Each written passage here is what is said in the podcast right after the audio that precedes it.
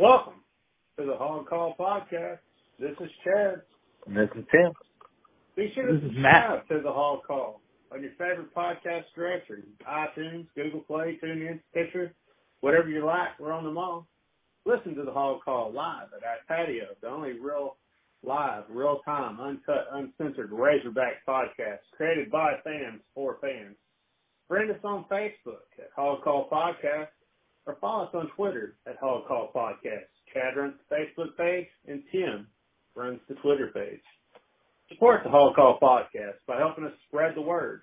Give us a five star rating. Leave a comment. Even if it's just go hogs. This will go a long way to allow other Razorback fans to find the podcast more easily. If you'd like to throw a tip our way, you can support us financially at our Patreon page. Even $1 will go a long way in updating our equipment or provide server space to store episodes. We're counting on fan support. If you have something Hog Call Nation needs to hear, call and leave a voicemail at 812-850-0110 or send an email to hogcallpodcast at gmail.com. Well, it's good to get that mess out of the way, Tim. How's it going? Hey, pretty good.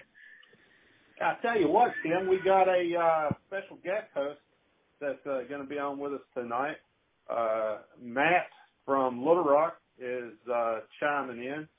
So, uh, you know, we keep telling everybody to call in and, and write emails and so on and so forth. So we brought Matt on to, you know, really uh, give us this perspective of that South Arkansas um, outlook and kind of what, what they're saying down there and, you know, what everybody is, uh, you know, if the fans are, are up in arms down there, if they're happy about how things are going in uh, Razorback Nation.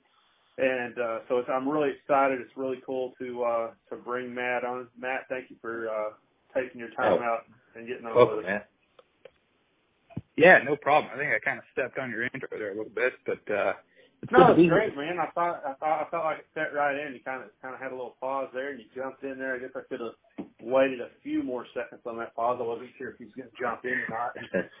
Yeah, that's one Oh, of those no. things. One of those things when you do a phone cast, you know, it's live, it's uncut, it's uncensored. You're just getting in there. You know, sometimes sometimes you get what you get. You know. Yeah, yeah, I understand that. But uh yeah, it's been fantastic listening to you guys. You uh you all do a very good job. Um I know I enjoy it. I know there's other fans out there that enjoy it and I appreciate you guys giving me the opportunity to come on here and kind of speak my mind about uh what's going on in the world of Arkansas Razorback sports. Excellent. Yeah, right. we're glad to have you. I think you know man. Yeah, absolutely. And uh, I think one of the things was, uh, you know, Hat, Matt, Matt is uh, a little more versed in the hockey. I know he, he's always uh, letting us know whenever there's a big hockey game coming up, and, and he's always watching them on the uh, on the on the internet and all that. Um, uh, he's got a whole setup, I think, at his place where he streams it through his TV and everything. And so, why don't you talk to us a little bit about uh, about Razorback hockey and just and just whatever else you want to uh, talk about uh, Razorback football, basketball, whatever you want to talk about. Just go ahead and, and throw a little knowledge our way, man. Yeah, certainly. Uh would you guys like to start off with uh D three or D one? Oh, that's preference. Let's, let's go. Uh, let's go D one. Yeah, I think that's good. Yeah, so uh let's see what's going on with D one here. I know uh they've actually got a game tonight that they're playing. Um they've got uh they've got a game with Arizona. They're actually playing in Arizona. They're playing in Tucson tonight. Um yeah, uh, at this point it's actually probably uh already over. I, I believe that game started at uh six thirty, but I'm not seeing a score for it yet, unfortunately. I haven't checked Twitter today. I've been a little bit busy. Um but uh yeah, they've got uh they've got that game today at Arizona and then uh the next two days on the 16th and the 17th, they are actually staying in Arizona, but instead of playing at uh, Arizona, they're playing at Arizona State for the next couple of games. They're going from uh, Tucson to Tempe. Oh wow. Oh wow. Okay. Okay. And then wasn't um was there some did she come about Arizona being ranked? Well, I know. Uh, I know Arizona's ranked 14th in the uh, the uh, the ACHA, which is one of the uh, Uh-huh.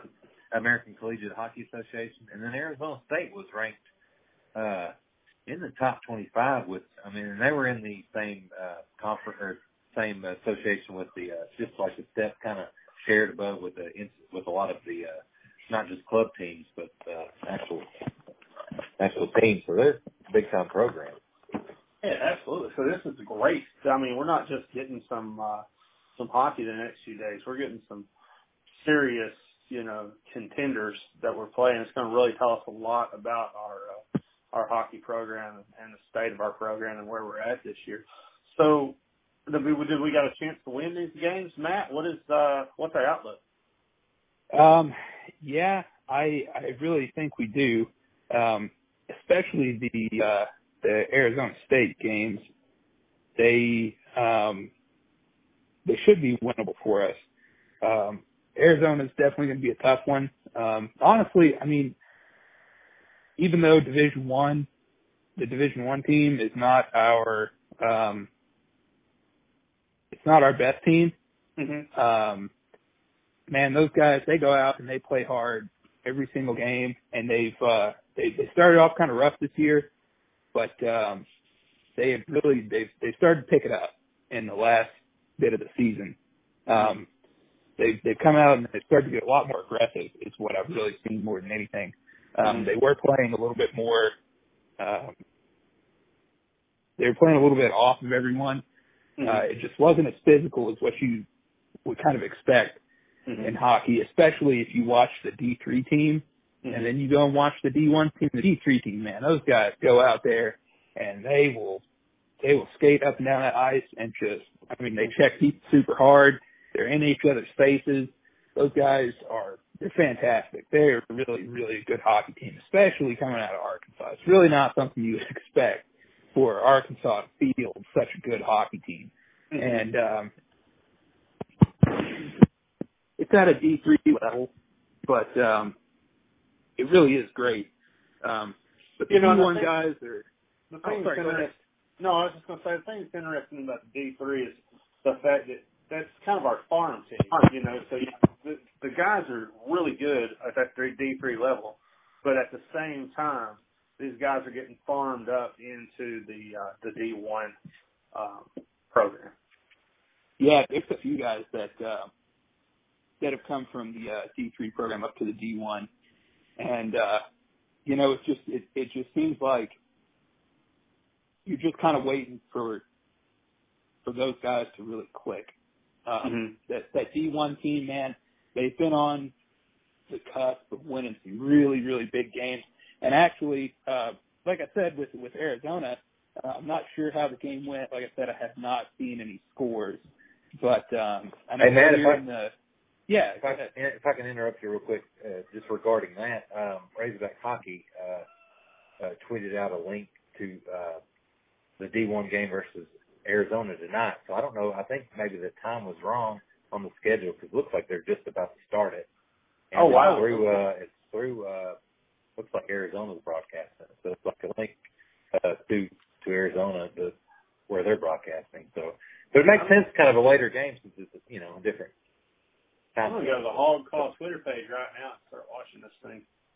yeah, that's fantastic. Uh, yeah, sorry about that. I, it's the time it gives on here on the, uh, on the page I'm looking at is, uh, had it, uh, puck drop for 630. But, And that's um, that's what's frustrating about this is this team is definitely good enough that it should be like probably at Barnhill, something like that. It's a team that should be on campus, playing on campus, and, and they should be able to use uh, school funds to uh, support this team and not be a club team that's just getting the minimal funds from the from the uh, university for clubs, which isn't much. And then they're also, you know, getting the rest of their money fundraising and so on and so forth. So a lot of the stuff that, that they're doing is volunteer. Um, but it's excellent for what it is. Like it's excellent for having volunteers that are, that are doing the play by plays and having volunteers that are updating the, uh, the website and updating all this stuff. I mean, they really do do a good job of keeping you up to date, but at the same time, sometimes there is some lag. I've seen that myself. Yeah, yeah, it's you're you're absolutely right there. Um, and you know, the worst part is I've I've spoken to students about this too. Um, I was actually at a conference not long ago uh, for my profession, and one of the guys that uh, I was up there with and that I worked with quite a bit at this conference was uh he's a graduate student up at the University of Arkansas. Uh, he's he's a doctoral candidate up there right Mhm. now. And uh I actually started kind of talking to him and just uh brought up the Razorback hockey team just to see kind of how the students were with it and see kind of what the pulse was up there and how involved uh, the students were with it. And it seems like there's there's a pretty good following up there, and um, it really uh, it's frustrating that there seems to be so much even student involvement, and you know those guys they have to play quite a ways off campus, and it, it really kind of it, it hinders the amount of viewers that they get. You know, it's Mhm. it's going to shrink that audience down quite a bit. There's there's a lot of people that aren't even aware we have a hockey team. I mean, I wasn't until a few years ago, but whenever I found out, I mean, it was just all systems go for me because I'm I just I love hockey. I don't see how you can't. Personally, you know, I get that part of it takes place during you know football season, and football's king around here. You know, that's just kind of how it is in the South. But man, I defy you to to go and and watch a game start to finish and see how hard those guys play, how fast paced it is, how physical it is. Watching those guys check each other into the boards and see those open ice hits and just I don't see how you can't love it. You know, it's just one of those things, especially once football season and stuff like that starts to wear down. I mean, Mhm. that's your that's your physical sport fix right there, you know. Mhm. I mean, heck, it's one of the only organized sports outside of actual boxing or MMA or something like that where you can watch a couple of guys that are having problems with each other drop their gloves and start actually fighting with one another, you know? Not that Oh yeah. you want to see the fights necessarily. You know, a lot of times you don't want to. You want to see a good physical game without the fight, but you know, if it comes to that, it's you know, it's entertaining, man, and uh it's a it's a good, tough, fast-paced game, and I, I really enjoy it. hmm And it's Yeah, nice that- to see us win. You know, I, I love that. Oh yeah, Yeah. We're winning games. What'd Well, that think? adrenaline, that, that adrenaline hockey, though, I mean, it, it can't help but cause some, cause some fights. You know what I mean? oh Yeah. yeah. I mean, usually, usually those are just the result of just a highly competitive nature. And a couple seconds or minutes later, you know, they're back to playing. So I'll, I'll never forget the first Razorback hockey game I went to. This Mississippi State uh, player got kicked off and uh, right beside us uh, through the uh, where he's going back to the locker room, just took off his uh, or had his skates that he just took off and just slammed them against the uh, uh, the table back there. And it was just it was great.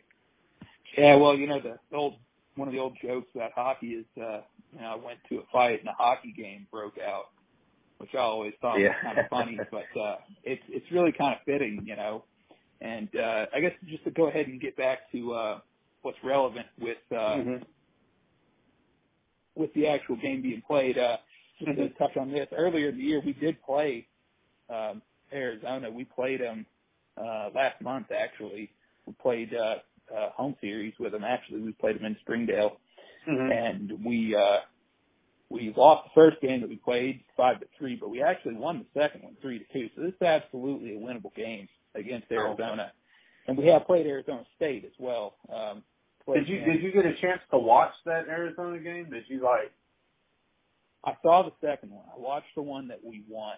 Uh, I did see that actually. I did not see the first one that we lost, but I did see the first one. And man, we So what uh, say the keys to the game are against Arizona? I mean, what do you think? What do we need to do to win that? aggressiveness. We've got to press. We've got to press on those guys.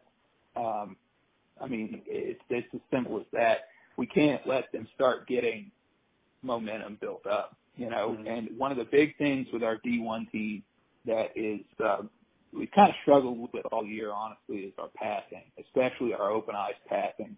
Uh, Okay. we've had we've had kind of a tough time with that.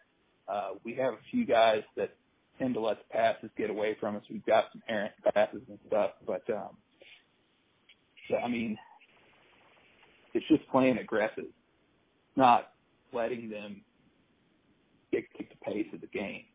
It seems like that's what happens a lot of time with us. We get off to kind of a slow start, and uh, at that point, we just we have kind of a hard time.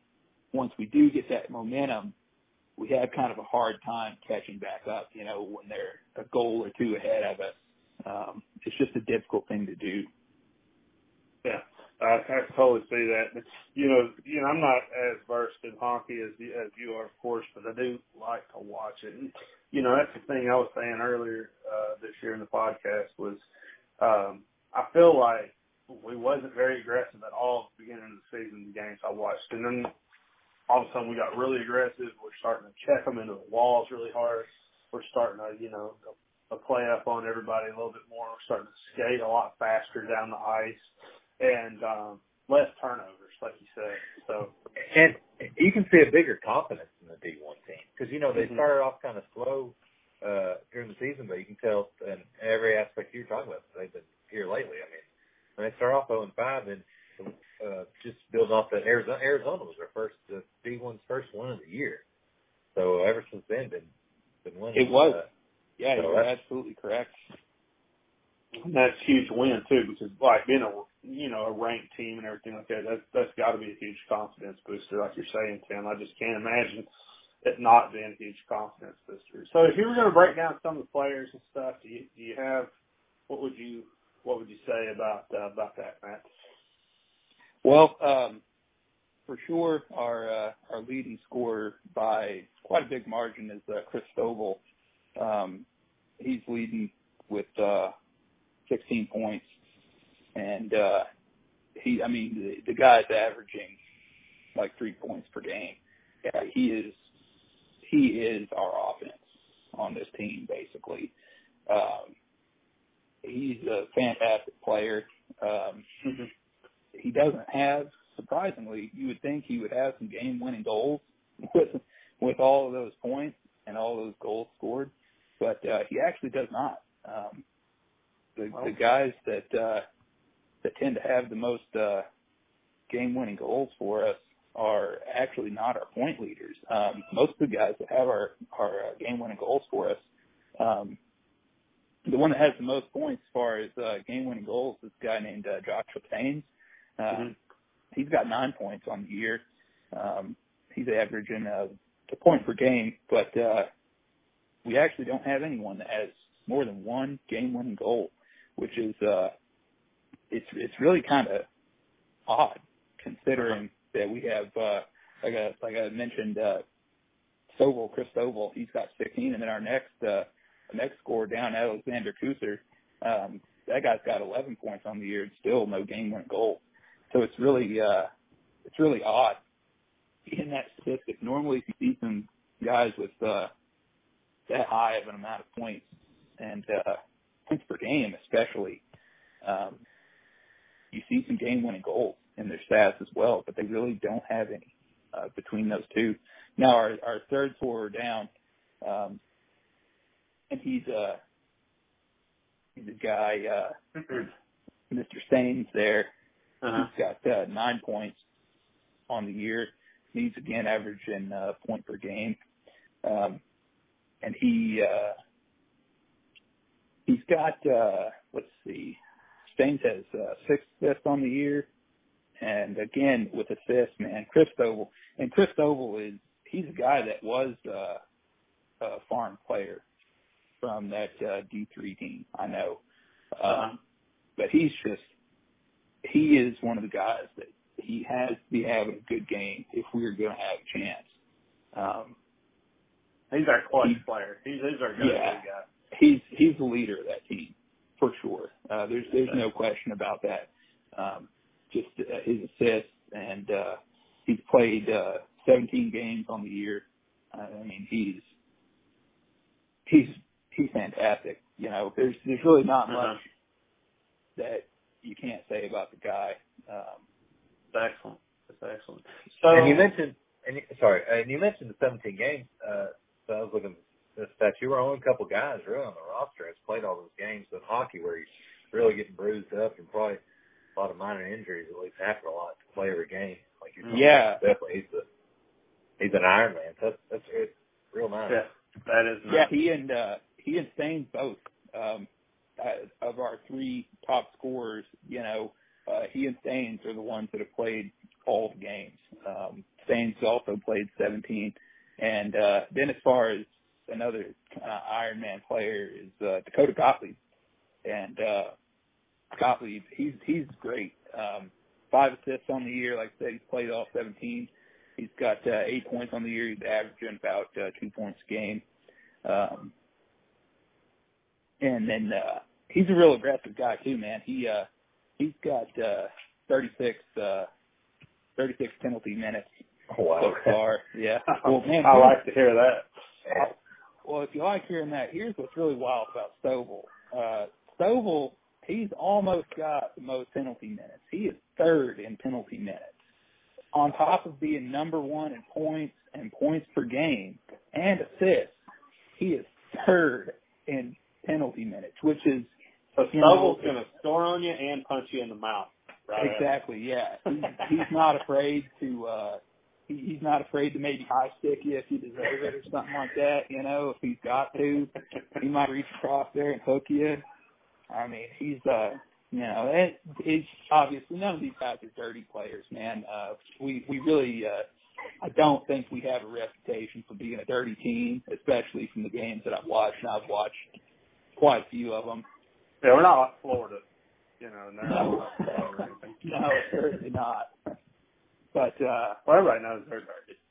Yeah, well, you know. Man, I'll tell you what, uh I did watch Arizona.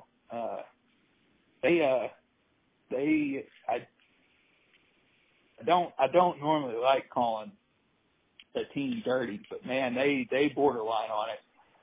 Arizona, that that game that I saw, the one that we won, uh, they really get out there and, and put it on you they'll they'll push the boundaries of what's legal out there, man. Um, well, look, look, man, if they're being dirty, man, call them out on it. And that's one of the things we try to do on this podcast. You know, we don't try to hold back and you know be all nice and this, that, and other. I mean, if if you're, you know, an issue and we think you're an issue, we're going to tell you what you know whether you're a player or coach or whatnot. So. You know, don't yeah. hold back. If it's another team, if it's something that's going on that you don't like, man, let it out there. This is your outlet. Well, I they uh they were definitely one of the one of the worst that I had seen on the year as far as uh keeping those sticks on the ice, you know, which is a real mm-hmm. big point of emphasis, especially within uh college hockey. Keeping those sticks on the ice, man, because that's a real uh it can be a real serious issue, you know, high sticks, mm-hmm. especially against the boards, stuff like that. Um can wind up really uh knock people's teeth out and just uh cause some real damage, high sticking. But um no, they're they're not uh they're not as bad as some teams that I've seen. Mm-hmm. But uh they they they certainly start to push the boundaries a little bit, Arizona. Um so good luck to the players tonight though. Uh I really do believe that it's a it's a game that we ought to win. Just so, just for an update here, we're up two to zero, or uh, right now it says, is that, are we up? It says U of A. It looks like it looks like Arizona because Arizona this got this oh, is our, man. our zero. So Arizona's it doesn't say up what, on us two to zero right now. It didn't Uh, just start. There was an intermission. It said next period or some, or maybe so. Obviously, it didn't. So we're second period. It must be. Or Yeah. I'm wondering. I wish it. I wonder if it was zero zero in its second. Second. It's really period. weird Two how it nothing says Arizona. U of A two, and then it's got the Arizona logo, and then it says Arkansas zero. When I when I clicked on this link, whatever this uh the YouTube link or whatever somebody's comment was, for, cameraman sucks. So it's like, it's like oh, I didn't have high expectations for it. So well, I can tell you right link. now, looking at it, man, it's not the Jones Center. It is empty. I mean, I'm every time I see video of the Jones Center, it, it seems like it is packed full up there. And And that- whenever I used to go in college, it was packed full at the Jones this Center. looks like this a place minor league. empty. This, this looks like a nice arena too. Uh huh. and It it's does. like nobody. Oh, it's got like Gatorade and Fox Sports. Serious advertisements all around. advertisements, Yeah. Yeah. So, wow, goodness. I think, yeah, I think you're right. I think they're up on it. Dang it. But we can come back from two. It's not like we're getting blown out. Yeah, none of those games against Arizona were uh, low scoring, where it's like you know they were Mhm. five three and three two games. So you know Yeah, we we can can win go thing three two. Yep, I love these Razorback jerseys, man. I got to get me one. Yeah. These hockey jerseys are just the best. All right, yeah, so, that's one um, thing that I'm really looking forward to getting myself is uh nice Razorback hockey jersey. Yeah, absolutely. So, so Matt, did have you talked about um, the D three team and take us a little bit through that? I know we spent a lot of time on D one, and that was really exciting. I'm glad you brought the players in. I mean, you had a lot more to say than we've had, and I'm, I'm just really Yeah, excited to have somebody on to really speak to hockey. So, how about that D three team? I mean, can we win a national championship this year? Uh, man, it's gonna be uh, it's gonna be tough, but it is definitely not out of the realm of possibility. Um, that Division three team is a serious contender, and they're a serious contender for national championship just about every year. Mm-hmm. Um, there's just something about that Division three team. I don't know what it is. I don't know where they're getting these guys from because they they come from all over the country. Um, we Mhm. we have very few guys that are actually from the state of Arkansas. I believe it's like two, three at the most that are actually from the state of Arkansas. Um, the rest of them, it just uh, they just are able to recruit somehow and get these guys to to come play hockey here at uh, Arkansas, which is fantastic. You know, um, Mm-hmm. I'm really glad to see it, and it's Well, that's a One of those testament to the coaches. You to say the coaches must be doing a good job if they're able to recruit like that. Oh yeah, absolutely. Um, that's that's exactly what it comes down to is coaching at that point, and just you know, being able to get out there and be as competitive as they are year after year at that D three level, and Mhm. uh, they play good teams. Um, they, they oh yeah, play well, uh, we're one of the a lot of powerhouses. really good teams. We're one of the powerhouses in the SEC when it comes to D three. Is that not? I mean, that's. I remember when I was in college. It was Oh. like every year we were winning the SEC. So we're the powerhouse in the SEC. I mean, that's it's not one of the powerhouses in the SEC. We are the powerhouse of the SEC as far as hockey in, in Division Three. Um, Mhm. There's really not anyone else in the SEC that really even comes close to what we do um, on a year Well, in, year Alabama's out having basis. a good year this year, though. Well, didn't I see they're ranked at number? What was Alabama ranked at? Did you say that, Tim? Yeah, they were um they were ranked 19. Sorry, yeah, in that 19. same poll that we were talking about with Was that D three or was that D one? Uh, that was that was D1. Um, D one. Okay. that was that was the poll uh, that was the poll that Lindenwood, who we had played and got to pretty good, but they're under uh, uh, in St. Louis. They're number one in the in the country, and they're 12 and 0. So that's no shame. And, uh, no, no. but yeah, that Awesome. included Arizona, Oklahoma that we play, Alabama, Colorado, Colorado State. Uh, okay, yeah, yeah. You know, I just thought I saw that. I didn't want to interrupt you, Matt. I just wanted to throw that out there. It just kind of jogged my memory. But yeah, no, I totally agree with you. I think we are probably the, the biggest powerhouse year in, year out in the SEC. I mean, other teams have good years, but we're just constant. Yeah, for sure. Um, there's no doubt about that. Uh, you know, there it's like any other sport.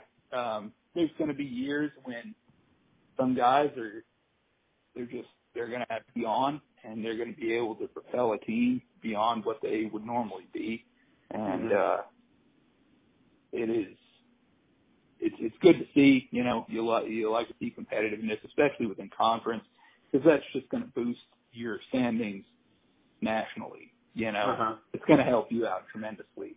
But um, it's it's not out of the realm of possibility for Arkansas to win a Division three national title.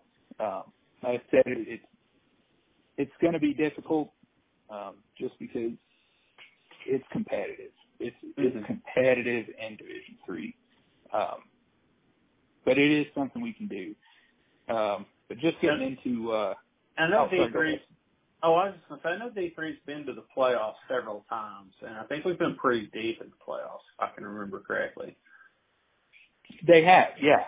Um, they have not won a national championship yet, but they have Mhm. gotten very deep in the playoffs.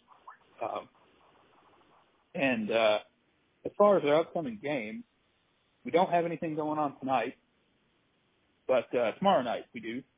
Uh, we're Oh. going to be up in Springfield. Um, Missouri. it's, uh, yes, correct. Yeah, Springfield, Missouri. So it's uh, it's not a real far drive. Um, if you're one of those fans that goes and supports them um, up in Springdale, then it's uh, it would really be fantastic if we could get some fans up there in Springfield, Missouri, to show some support. Um, That'd be nice. That'd be nice. It's not out, out not a bad drive. No, it's not terrible at all. Um, it, it is not too bad. Um, let's see, the, uh, the the game tomorrow is going to be at uh, 1 p.m. Um, so it's a little bit early, but uh, we've got another one on Saturday. Um, it's also at 1 p.m. The, the game tomorrow is uh, taking on Kansas, and then uh, Saturday we're taking on Nebraska, and those are some real big games. And then Sunday as well, we're still playing in Springfield, and that's a super early game. That one's at 8:45 in the morning. And, Hockey uh, with breakfast. Yeah, exactly. it doesn't get much be better than that. Uh, Yeah. Hey, hey. Ever, oh, sorry. Go ahead. No, you're fine. Uh, uh, something I noticed uh, in the regions uh, for the D3 um, in that Pacific region. So it's one of the four regions of the Pacific region, and Kansas, Nebraska, both ahead of us in the point Yes. standing right now, and then Correct. Wisconsin Platteville is behind us. But I thought it was cool. Um, I noticed that earlier this week. It's like, wow, that's kind of a round robin of kind of in conference opponents. It Oh, is, wow. yeah. Like, like you just said, those are huge, especially Kansas and Nebraska ahead of us. those are really, really big games for us. Um, like you just pointed out, those are both Pacific region, and those are both teams that are ahead of us in points right now. So And if we're can go up there and beat them, that would be tremendous. And it's a true neutral site. I mean, in Springfield, we're actually the closest. Kansas is probably the next closest, but the other teams. Yeah, Nebraska's definitely going to have a drive for fans to get up there. Yeah. Um, that's going to be a bit of a stretch, but you never know, man. Uh, especially with teams like like Nebraska and those states. You know, Nebraska, Wisconsin, all those Midwestern states, man. Those guys get real deep with hockey. I mean, they're just uh, those they're they're just Canadians, but uh, a little bit meaner, basically, in those Midwestern states like that. You know, so. uh Got a We bummer of a hockey about update hockey. for us here, guys. Uh, looks like uh, Arizona's scored. Oh, So, man. So it didn't Three- just go into three third here. period. That going. Highway. Yeah. Uh, but we're fighting. I mean, we we- we're fighting. So just wanted to just wanted to let that out there while we're talking about it. Well, they're capable of comebacks, that's for sure. Um, they, You know, uh, the nice they're- thing about hockey it. is that this year isn't D1's year and D3 does really good. I mean, like to me, that's okay because we're doing good in one of our divisions. You know. Yeah, And then and then you're and then next year you're getting more players from that D three team that did really good into your D one team. You know, you just you just need to get them some experience so they can get up there. And then you, you, you have a shot at being better next year than you do than we are this year. And and so there's always hope there whenever you have that really good farm team, you know. And we've only had the D one team for I think two years now. So Uh, I'm not sure exactly how long we've had the, the D1 team, but yeah, it hasn't been just a real long time. Um, it's two or three years. It hasn't been that long. yeah, well, it, it took us a little while to be able to get enough of those real good D3 players that uh, they thought could translate up into that uh, next conference, you know. Mm-hmm. mm-hmm. Um, but it's uh, it's a young program, a young team, but uh, like I said, like we pointed out already, they are they're pulling heavily from that D3 team. They're using them as a farm team, and uh, you know while it's while it's kind of unfortunate seeing some of those real good D3 players get pulled, um, it's fantastic seeing them go up and be competitive and help us out in Division One. It really is. Um, and it's great being able to have, like you pointed out, a Division One team that you know if they're not doing so hot, you know they're they're fighting tooth and nail, but they're just not quite not quite pulling out those wins. You know we've got that D three team that is just hmm kicking some serious butt down there. You know they're they're giving you a real good show. Um, it's, they're really something to be proud of. It's it's uh it's really fantastic, something to watch. Can you tell us a little bit about the D three uh, players? I know that's something we've never really got into here that I've, I've always wanted the fans to hear about. So. Yeah, yeah, for sure. Um, so we've got uh, our our big time player as far as uh, D three is. Uh, I'm going to butcher this guy's last name, so I'll go ahead and apologize for that, man. But, okay, uh, just do the best you can. It's uh, Griffin Sugasawara, I believe is how you Okay, pronounce so that Griffin. last name. Yeah, we'll just call him Griffin. but uh, That works. he's uh he's played 14 games this year, and Uh-huh. uh that's all of them. Um, uh-huh. so, and he has had uh let's see, nine assists, uh 22 points. He's averaging five points per game. I mean, that dude Twenty-two points. Good lord, 22 points, five points a game is his average.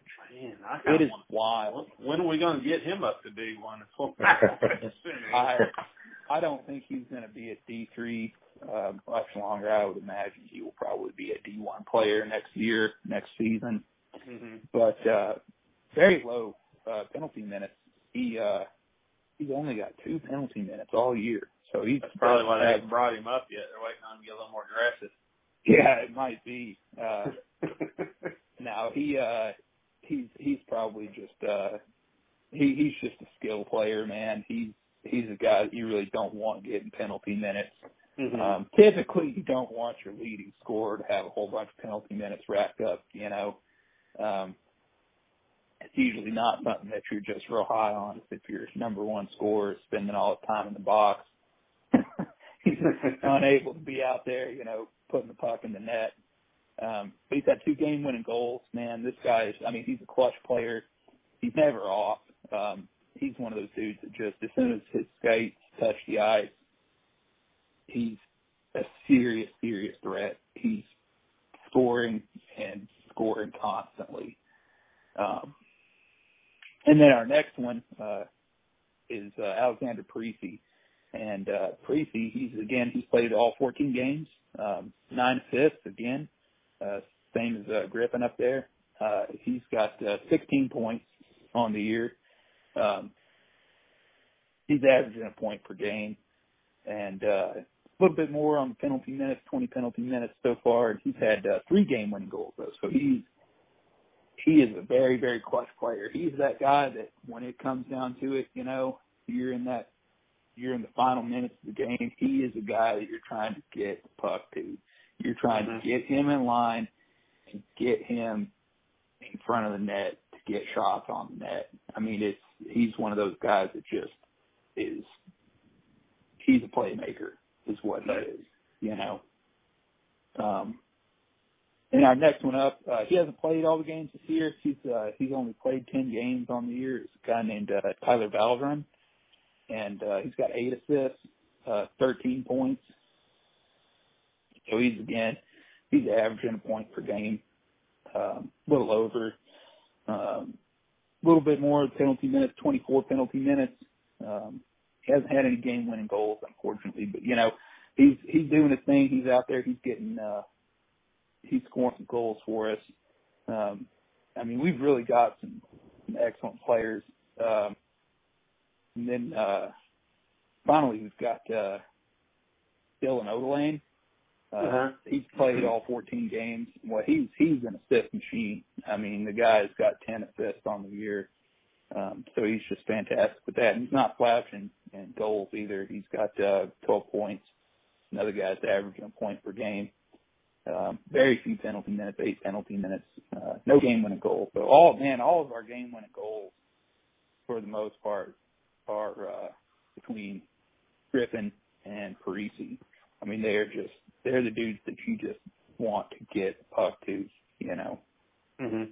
So, um, that's, What's uh, yeah, those are our big guys as far as that. And then, uh, oh, we didn't really talk about the goalie with, uh, with the, uh, the D1 team.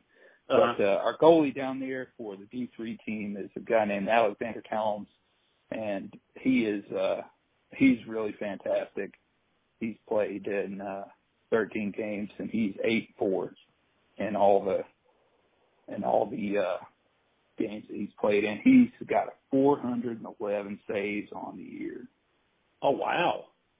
His save That's amazing. percentage, He gets the after scores have been so low in these games, and he saved that many. Wow. his save percentage is .915. So I mean, he is. I mean, you you're basically just shooting at a brick wall with that guy. You know, um, he is not letting a lot past him. That's amazing. Yeah, he he's he's something to watch, and that's a big. Obviously, we've got fantastic scorers, fantastic players on the offense, but our goalie in D three is just great. He's he's someone that is That's what's Even keeping us for- in the game. he makes some wild saves too. He really, Yeah, really so- does. Somebody to keep that definitely to watch. Uh, if anybody's interested, like a player to watch. It's always fun to watch a goal and just make stop after stop. Mhm. Yeah, I totally agree with that. So, I mean, I'm guessing I we're set at coaching. I'm guessing you're happy with the coaches and that. You feel like we got good coaches uh for the D1 and D3 teams. And, Yeah, definitely. Um, especially D three, like I said, man, they uh it's it's a testament to the coaches that they're able to pull recruits from Mhm. so far away. And what is really what's really wild is that, you know, these are club teams that we're talking about. Mhm. So I mean, in I- fairness, though, all the SEC, all the Southern schools right now have club teams. oh in yeah. fairness, like it's all the SEC. Yeah, club. The club's not a bad, uh, uh, you know, notion of how your program is. Mhm. There's not a whole lot of. I mean, all the teams that have NCAA affiliated, you know, I mean, there's so many problems with NCAA. It's actually cool to have kind of a separate entity, and those are all like in the north, you know, and there's North Dakota and Michigan and Minnesota, places Mhm. like that. I mean, Yeah. a lot of those they don't even have baseball up there, so. Yeah, that's true. you know what Yeah. I mean? So it's, club club is very competitive. It's not like club um, archery or you know club chess or anything. And at one No, time, at one time, even you know, years before even we remember, our grandparents remember probably even, uh, you know, one time that the Razorback football team was pretty much just like a club ordeal. So you have to think about that too. I mean, I mean, are those any like the main like uh, I'm looking at old media guys for foot, Razorback football and basketball. And they're playing like Fort Smith High School and stuff. You know what I mean? Like in their back Mhm. middle in their first days. So and and like Razorback hockey teams playing teams we play in other sports. You know, Alabama, Arizona. I mean, Uh huh. Colorado teams and different teams that we don't get to play in other sports too. So Yeah, it's amazing. Well, man. Yeah, no. And I, I, I definitely wasn't trying to be uh, negative with the uh, club connotation there. Um, it's just, uh, it's just really wild knowing that they are a club team and we're able to get such, we're able to get such high quality players and we get such good support. Um, Uh-huh. it's uh it's really a great thing to see. And I, I do wish that there was more like I wish we would get these guys closer to campus and all that kind of stuff. Um Well, I just think the more they win and the more they play, the more support we give them as fans, the faster we're going to see that happen. yeah, it's nice to. I mean, um, Springdale's a different town than that. You know, it's not right on campus like those sports. It's a it's a blue collar town, but I mean, it's Uh-huh. cool that I'm glad we at least have one in North. I mean, that's the only like indoor real hockey rink in, in Northwest Arkansas. So it's Oh, nice yeah. to, but maybe one, yeah. That, it was almost play a saving grace this year too. It almost was the only thing that kept me sane at certain parts of the year the way football programs went. So Oh, for sure. you know, do they ever um do any Vegas type MyBookie type um ordeals on these uh games where they they give us any odds or anything where you can go and maybe lay a couple bucks down? No, not on uh not on collegiate hockey that I've seen. Um I kinda I tried to look for MyBookie line but Uh-huh. I could not find anything personally. Okay. Um I've never looked into it before now. Uh I'm usually just looking at uh football and basketball. So I've never Well, really If you if when you when you bet on MyBookie, did you use the uh the hog call promo code and did you uh you know did you double your money when you when you when you signed up for it? Or, Oh, of course, you'd be a fool not to. yeah. Okay. Cool. Cool. Yeah, because I know they said they match it up to a thousand. You know, it's it's it's neat hearing from somebody who's you know went on there and done that. Yeah, well they definitely do it up to fifty, I know that. Yeah, they do payouts and all.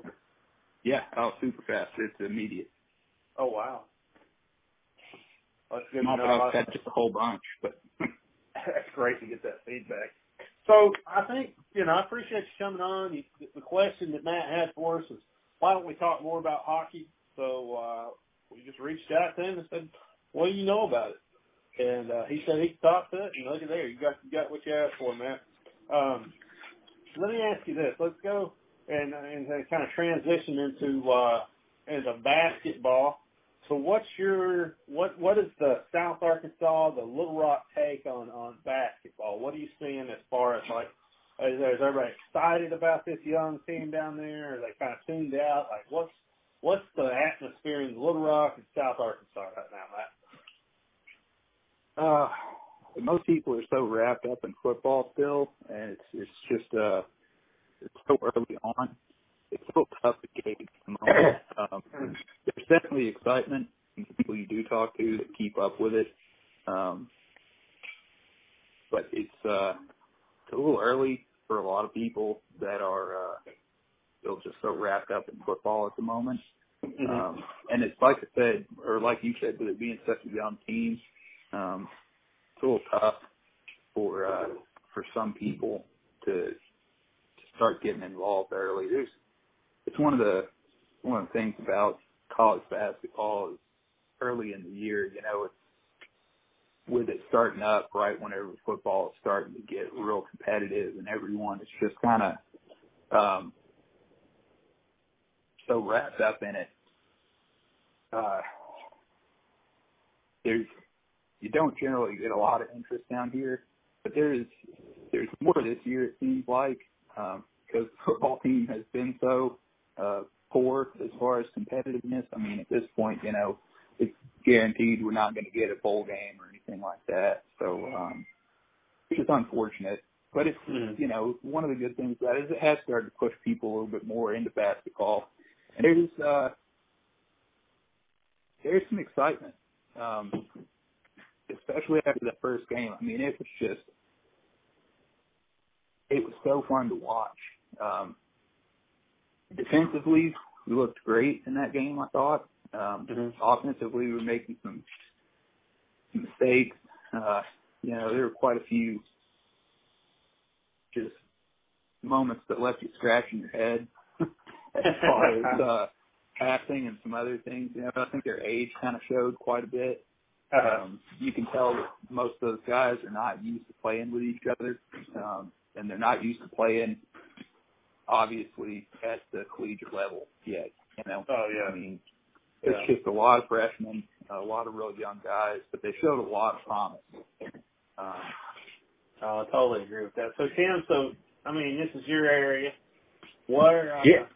Where, what, what, what's the, what's the, uh, what's the outlook, man? What, Well, I want to say first, uh, I want to say first, Matt, thanks for coming on talking about hockey. I'm uh, fired me up even more. Uh, something we've been missing. We wouldn't talk talk about hockey, but this when when hockey, basketball, and football are intersecting like this, it is hard to hard to be able to keep up with everything. Uh, Oh, yeah. podcast. So, so thanks, Matt. But uh, also too about Matt's point about South Arkansas.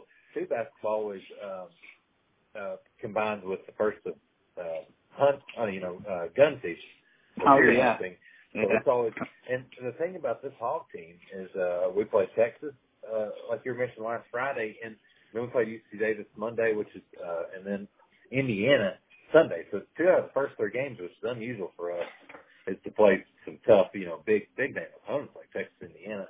Uh, Mhm. So, so it seems like it's kind of you got to kind of get into basketball now. Cause, uh, Oh, yeah. It's a, it's a uh, uh, to your first question, Chad. Before I start thanking Matt, um, we had a chance to win against Texas. Um, that's obvious, but I, I agree with Matt. It was a fun game to watch. Um, we're a young team, and we we are competitive, and um, it kind of shows what you're in for. Even the first game with all these, I mean, nine new covers on the team, um, all these freshmen, and uh, kind of uh, uh, gelling together. Uh, really young team, and you saw them compete. Uh, Texas went on a, in that first half went on a 22 to two run. Now, they were hitting three, three after three after three. Golly, they They were. were the the skip passes out on perimeter Mhm. um, uh, were just just killing us. Um, we weren't communicating real well on defense. You know, I Uh, thought that was and- the the communication. I'm sorry, I didn't mean to interrupt you. No, you're that's perfect.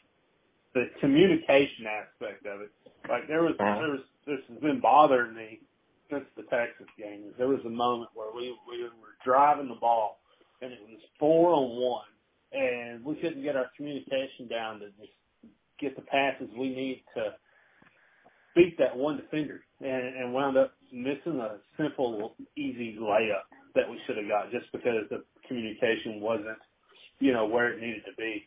And uh, well, I saw that, I was like, man, our communication is, is rough, you know. Yeah, yeah. On the, especially when they're playing man to man and they're they're trying to play a little well, it, man or zone defense. that You, you want to talk about? Uh, hmm it, it really got better because overall overall the game, you know, we we held Texas to 31 percent shoot, which is really low. Um, they were 38 percent in the first half when they hit all those threes, but the second half you could tell you could tell the energy. Uh, uh, the players getting more comfortable in that. Uh, they switched to, to two three zone a lot and forced seven Mhm. shots, and uh, Texas only shot 19 percent, and that's how we kind of battled back from that 12 you know double digit deficit, which was another Mhm. good thing to see uh, from this young team. And goodness, if we would just hit our free throws, that was one of the things that just Yeah. frustrated me Oh, yeah. so much. Is Oh, like gosh, the free throws cost us the game. But how are we so bad at free throws? And then I went and watched the UC Davis game, and same thing. Still horrible free throws. And if that team would have been better, we'd have lost that game too because we can't hit those free throws. We got to hit our free throws to beat these better teams. And that's that, that's from a fan's perspective, obviously. But golly, I mean, like, how do you how do you fix that? You know, how do you how do you get them shooting the free throws? I don't know, but that's I mean, if I'm Mike Anderson, I'm thinking I'd like to see them just chain up, you know, the Coliseum, lock them in there, and make them shoot free throws for like three days straight or something. Yeah, I mean, there's I mean, that, you're leaving points on the board. I will say, uh, like you're talking about in that UC Davis game uh, this past Monday. Um, yeah, the first half we were six out of 14, 43 percent abysmal in the first half. Came back in the second half, which is the last last half we've been able to play. We shot 21 out of 27, 78 percent. So I'm hoping to hang on. That maybe maybe something had clicked in that second half, and like our big uh, Adrio Bailey was nine out of 11 for a forward. That's real good. And uh, Gafford actually hit, he hit about four in a row. So Well, maybe, Gafford's good. maybe maybe that maybe that second half of the UC Davis game when they shot you know 21 out of 27, maybe something clicked and we'll see that from on. But yeah, you can't you can't leave points on the board. Make one more free throw, uh, and it's a Portland Texas can't win. But Uh, yeah, that's well, I remember texting you and telling you like if I was if I was coaching, um, I would just tell him to foul Gafford every single time he touches yeah, the ball because I'd rather have him at the free throw line than you know, like he's he's to demolish it if you let him play it down low. You know, he's just he's one of those guys. It's like at the beginning of the year, I said we need somebody that can just dominate down low, and he can dominate down low. He's so impressive down low. And then uh, Joe Isaiah Joe, wow, wow, how impressive is he? I mean, he just drains threes. I mean, I'm talking from the hog tail. Like way back. Yeah. Uh, Joe and Mason Jones, another guard. I mean, but Joe hit five threes against five out of eight against Texas. You know, I mean that's a great. I mean that's that's big time uh, efficiency from three point line. Um, and then Jones and UC Davis hit four out of seven. So they kind of, if we can get both those guys to really hit uh, that in the forty percent, forty five percent range of threes, maybe fifty percent. I mean. Oh yeah, and then I also noticed that Jalen Harris, he, he's what what I noticed was he he hits these like mid range shots, like like uh free throw range just all over the you know just all over the court. He's not quite down low. He's not quite in that three point range, but he's hitting all these he's hitting all these shots, and you got that levels of depth that uh, I think once our communication gets better, it's just gonna make us better and better. Yeah, Harris at that point guard position really uh, he's uh, he gets to the basket, and the best thing about that, besides uh, you know tougher teams, you're not going to get wide open layups. Mm-hmm. You know all the all, all the time as easy as uh, some things. But what he does is kick it kick it over to Gafford for uh, several times this year. Uh, uh, kick drives and either uh, hands it off or you know pretty much to Gafford down low and he dunks, or he kicks it out to Isaiah Joe or Jones for three pointer. Uh, but yeah, he's someone that's not, you know, doesn't need to really take a lot of threes. He did it against Texas, but he had a lot of open threes, so he's capable of doing it. But his best game is driving to the basket, and like you said, mid-range shots. Um, CJ, you're talking about that free throw situation with Anderson. I, I, I have to agree with you. Um, up three, I think I think you foul, and um, maybe kind of um, what he was thinking is, let's say they hit, um, let's say they make or take one and then miss the second intentionally to get to get Gafford the free throw, you know.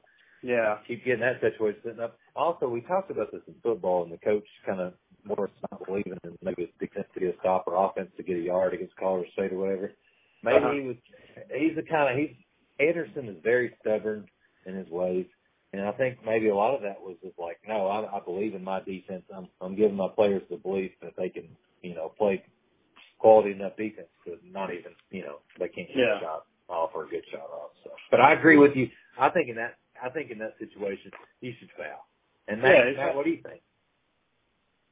Yeah, um, that was one of the the biggest takeaways I had from that Texas game, especially was just how unfortunate uh, Arkansas was with free throw shooting, and uh, it's especially Gafford. Uh, it kind of blew my mind because the guy's so talented. I mean, when he's when he's underneath, good luck driving on that guy. I mean, he just he was blocking shots left and right.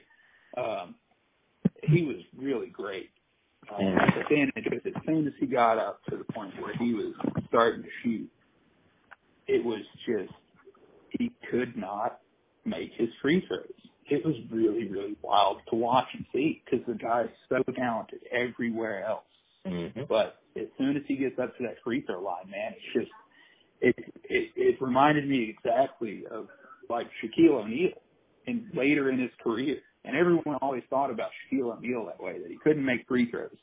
But he was really good at it in college. Whenever he played at LSU, he was good for mm-hmm. a big guy. It's one of the things he was really known for, being able to shoot um, free throws and just from the field.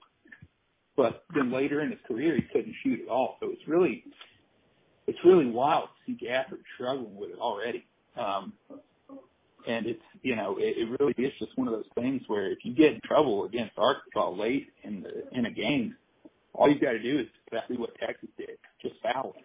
Foul Gafford. Yeah. Foul him before he does it. Why not? I mean, mm-hmm. yeah, yeah, foul. I agree. Yeah, get in there. Hey, guys, uh, oh, sorry. No, go ahead, man. I was just going to say I appreciate you guys having me on and stuff, man. I love talking hockey. Uh, I love being able to talk to kind of a little bit of basketball that I did, but I do have to get off of here. Um, if you guys would have me again, I'd love to uh, come back on here and, and uh, give you my thoughts on anything else you might like to hear them on. Uh, we'll see what fan feedback is. I might not be back at all. That's true. Oh, man. What, I think you did a wonderful job. I appreciate I, you coming on. Yeah, I really hope you can come back on again. So that's that's Matt's matchup brought to you by MyBookie. that's right. Yeah, it's the new segment, Matt's matchup. Match matchup. I like that. And go ahead. There might be a better hockey. using my there's a better hockey term, promo code Hall. Yeah. if there's, I'm if sure there's we a better can- hockey thing that starts with an M or something that goes with your name, feel free to use it. I just wanted to. Yeah. I'm, I'm sure we can, we could parlay match matchup into a deep segment. That sounds pretty good though. Yeah, like yeah, no, I like Thank that. you, That uh, great, yeah. Thank you guys again. I appreciate it, and uh, I'll be back as long as right. no one has any serious objections to it. Go All Hawks, right, man. Matt. Well, thank Yeah, you. We'll absolutely. see you later. Go Hogs. Go Hogs. And everybody, thanks to Matt again. Everybody else, stay on. Um, and listen, we're, we still got some basketball and uh, like two games left of football. So man, this is a long. Oh yeah, it's gonna be a long pod. This is podcast. You better you better be ready for this podcast if, you, if you're tuning in. But the thing is, is it's like you're getting everything you need. You know what I mean? Oh, sure. And so if you're not a if you're not a hockey guy, you can always you know click the thirty second thing and fast forward whatever you feel like you need to do. But you know, I feel like ninety five percent of the people that are listening to this podcast want to hear it all, and that's why they're tuning in. You know, because all the other podcasts they give you a little football. They might touch on a little bit of basketball, but they ain't giving it to you like we do. Oh no, they're rehashing the same old stuff over and over. Never really game by game kind of things that we talk about. You know what I mean? Too. They're kind of Mhm. generalities and have uh, fans whining and complaining. Hey, we we do enough of our own without needing somebody to. so we get that Matt calling. I'm sorry. I don't know what I'm about. Uh, so uh, so check it out. Um, here's the person that I'm looking at right now. It says Reggie Chaney, and, and I see him trot out onto the court, and I'm like, oh, this dude, look at him. Well, when is he gonna when is he gonna blow up? So Um, absolutely, Chad. This is a guy that I had high expectations for coming in because, like you said, the look of him, he's he's built. Um, he's, he's firepower. You've seen flat. He's gotten 11 minutes both games. You know, he came in the Arkansas game or Texas game, got 11 minutes, and Uh-huh. uh, UC Davis, uh, he had five rebounds, which is what we needed. Four fouls. You know, three turnovers were aggressive, but he's getting in there, getting aggressive in there. You know, not only took one shot. Um, mhm. So not pretty efficient. And the next man comes in, same amount of minutes, 11 minutes, um, and has, he takes one out of four shots. He was more aggressive going uh, in the hoop down low. We need somebody in the post, uh, down low taking more shots. So only gets one Uh-huh. rebound. And, but he's a guy that's got to step up. He's about six seven, six eight, uh, a, a big body who you need. Um, uh, not, not, not comparing them to Corliss, obviously, but, you know, like a, a, a more of a Corliss build than a big Yeah. center, more of a power forward. Uh, what we need him for. I, I think he will step up, but um, but I agree with you, Chad. He uh, that's somebody our bench uh, kind of speak on that has to step it up. The starting lineup of Jalen Harris as point guard, Mason Jones and Isaiah Joe as the guards, and then Adrio Bailey, power forward, and Gafford at center um, is a really good starting five. And this Mhm. is the first couple games you kind of saw, even in Texas, is um, that that lineup gets a pretty good lead. And then uh, once the bench comes in, the bench can play good defense but can't score. Um, Mhm. so so like Yeah. Reggie Chaney and some other guys, but definitely Chaney's who because he was a highly touted prospect. Um, so he's he's he's got he's got potential, and I agree with you. That's one guy I want to really see. I want to get him see him get ten rebounds, even if he only scores two points. You know, I think we're going to be all right. So I guess my question to you is this, Tim: is when we look at um, the foot, the the basketball program, all right, and we see that we lost to uh, Texas, which is really disappointing loss. It's something that you know I was really bummed out about, and it was a very very close game. So it's really hard to gauge, you know, where we're at uh, right now with this program. So with that loss to Texas, does that mean that you know we're not as good as a program as we were. I mean, we went and won the, you know, uh, UC Davis game. Does that mean we're a better program? Uh, like, where do we rank as far as what type of program um, that we are when it comes to that uh, UC Davis game and that Texas game and how close it was? Well, I think the Texas game, um, you know, they were kind of the favorites in that matchup. Um, uh, the fact that we should have won it is the main thing that uh, makes it mad. You know, when they went on that big run and it was 27 to 15, I mean, I thought, wow, this team's too young. you know, I don't know how the season's going to go. At that moment, I thought that, and uh, we battled back and uh, held them to 19% shooting in that uh, second half. It really came on and showed me that we can compete this year, and it's going to be a fun season. But we should have had that win. Um, mm-hmm. the, the free throws, obviously, the main thing. I mean, anybody can see the free throws were the main thing. Um, Gafford makes one more thing, uh, you know, but these are things, make the free throws. Um, you know, we had stupid turnovers. Um, and I'm not picking on Gafford because he's mm-hmm. he's awesome, and I don't. I mean, you know, good lord, he's he's he's. I don't know what we would do without him this year, but it's things that he can correct. He gets he's been getting double teamed a lot. He had six turnovers against Texas. Just take, you know, a couple away, but then of course he had 12 rebounds, 20 points, shot over 50% for the field. Just make a couple free throws, you know, and don't turn it. I mean, big guy's going to get double teamed, turn over, but just not six times. At the end of the day, against UC Davis. But the season is uh, far from over. Um, but we, we we really need to beat Indiana to get a. I think beating Indiana would make me feel a lot better because um, they're a good yeah. team, and that take splitting between Texas and Indiana would be, uh, I think, I think pretty nice. Yeah, I agree, and I think that's something that uh, you had talked about before. Was like we need to take at least one of those games uh-huh. to win. So you know we really need to uh, really need to win that Indiana game um, and that's going to make us feel a lot better about where we're at. Oh, exactly. Um, uh, of think, do you want to move on to the Indiana game? Let's talk about that. Yeah, yeah, yeah. I'm ready to okay. go whenever you are. Sorry. Um, I got to watch a little bit. Uh, they played Marquette last night. Uh, Marquette's number 24 in the country. And Indiana, I mean, absolutely uh, hammered them from the get-go. I think they started off on a 19 to 4 um, lead and ended up beating them 96 to 73. I mean, 23 point win over a, a you know a top team that um, was really nice. Um, that's oh, got wow.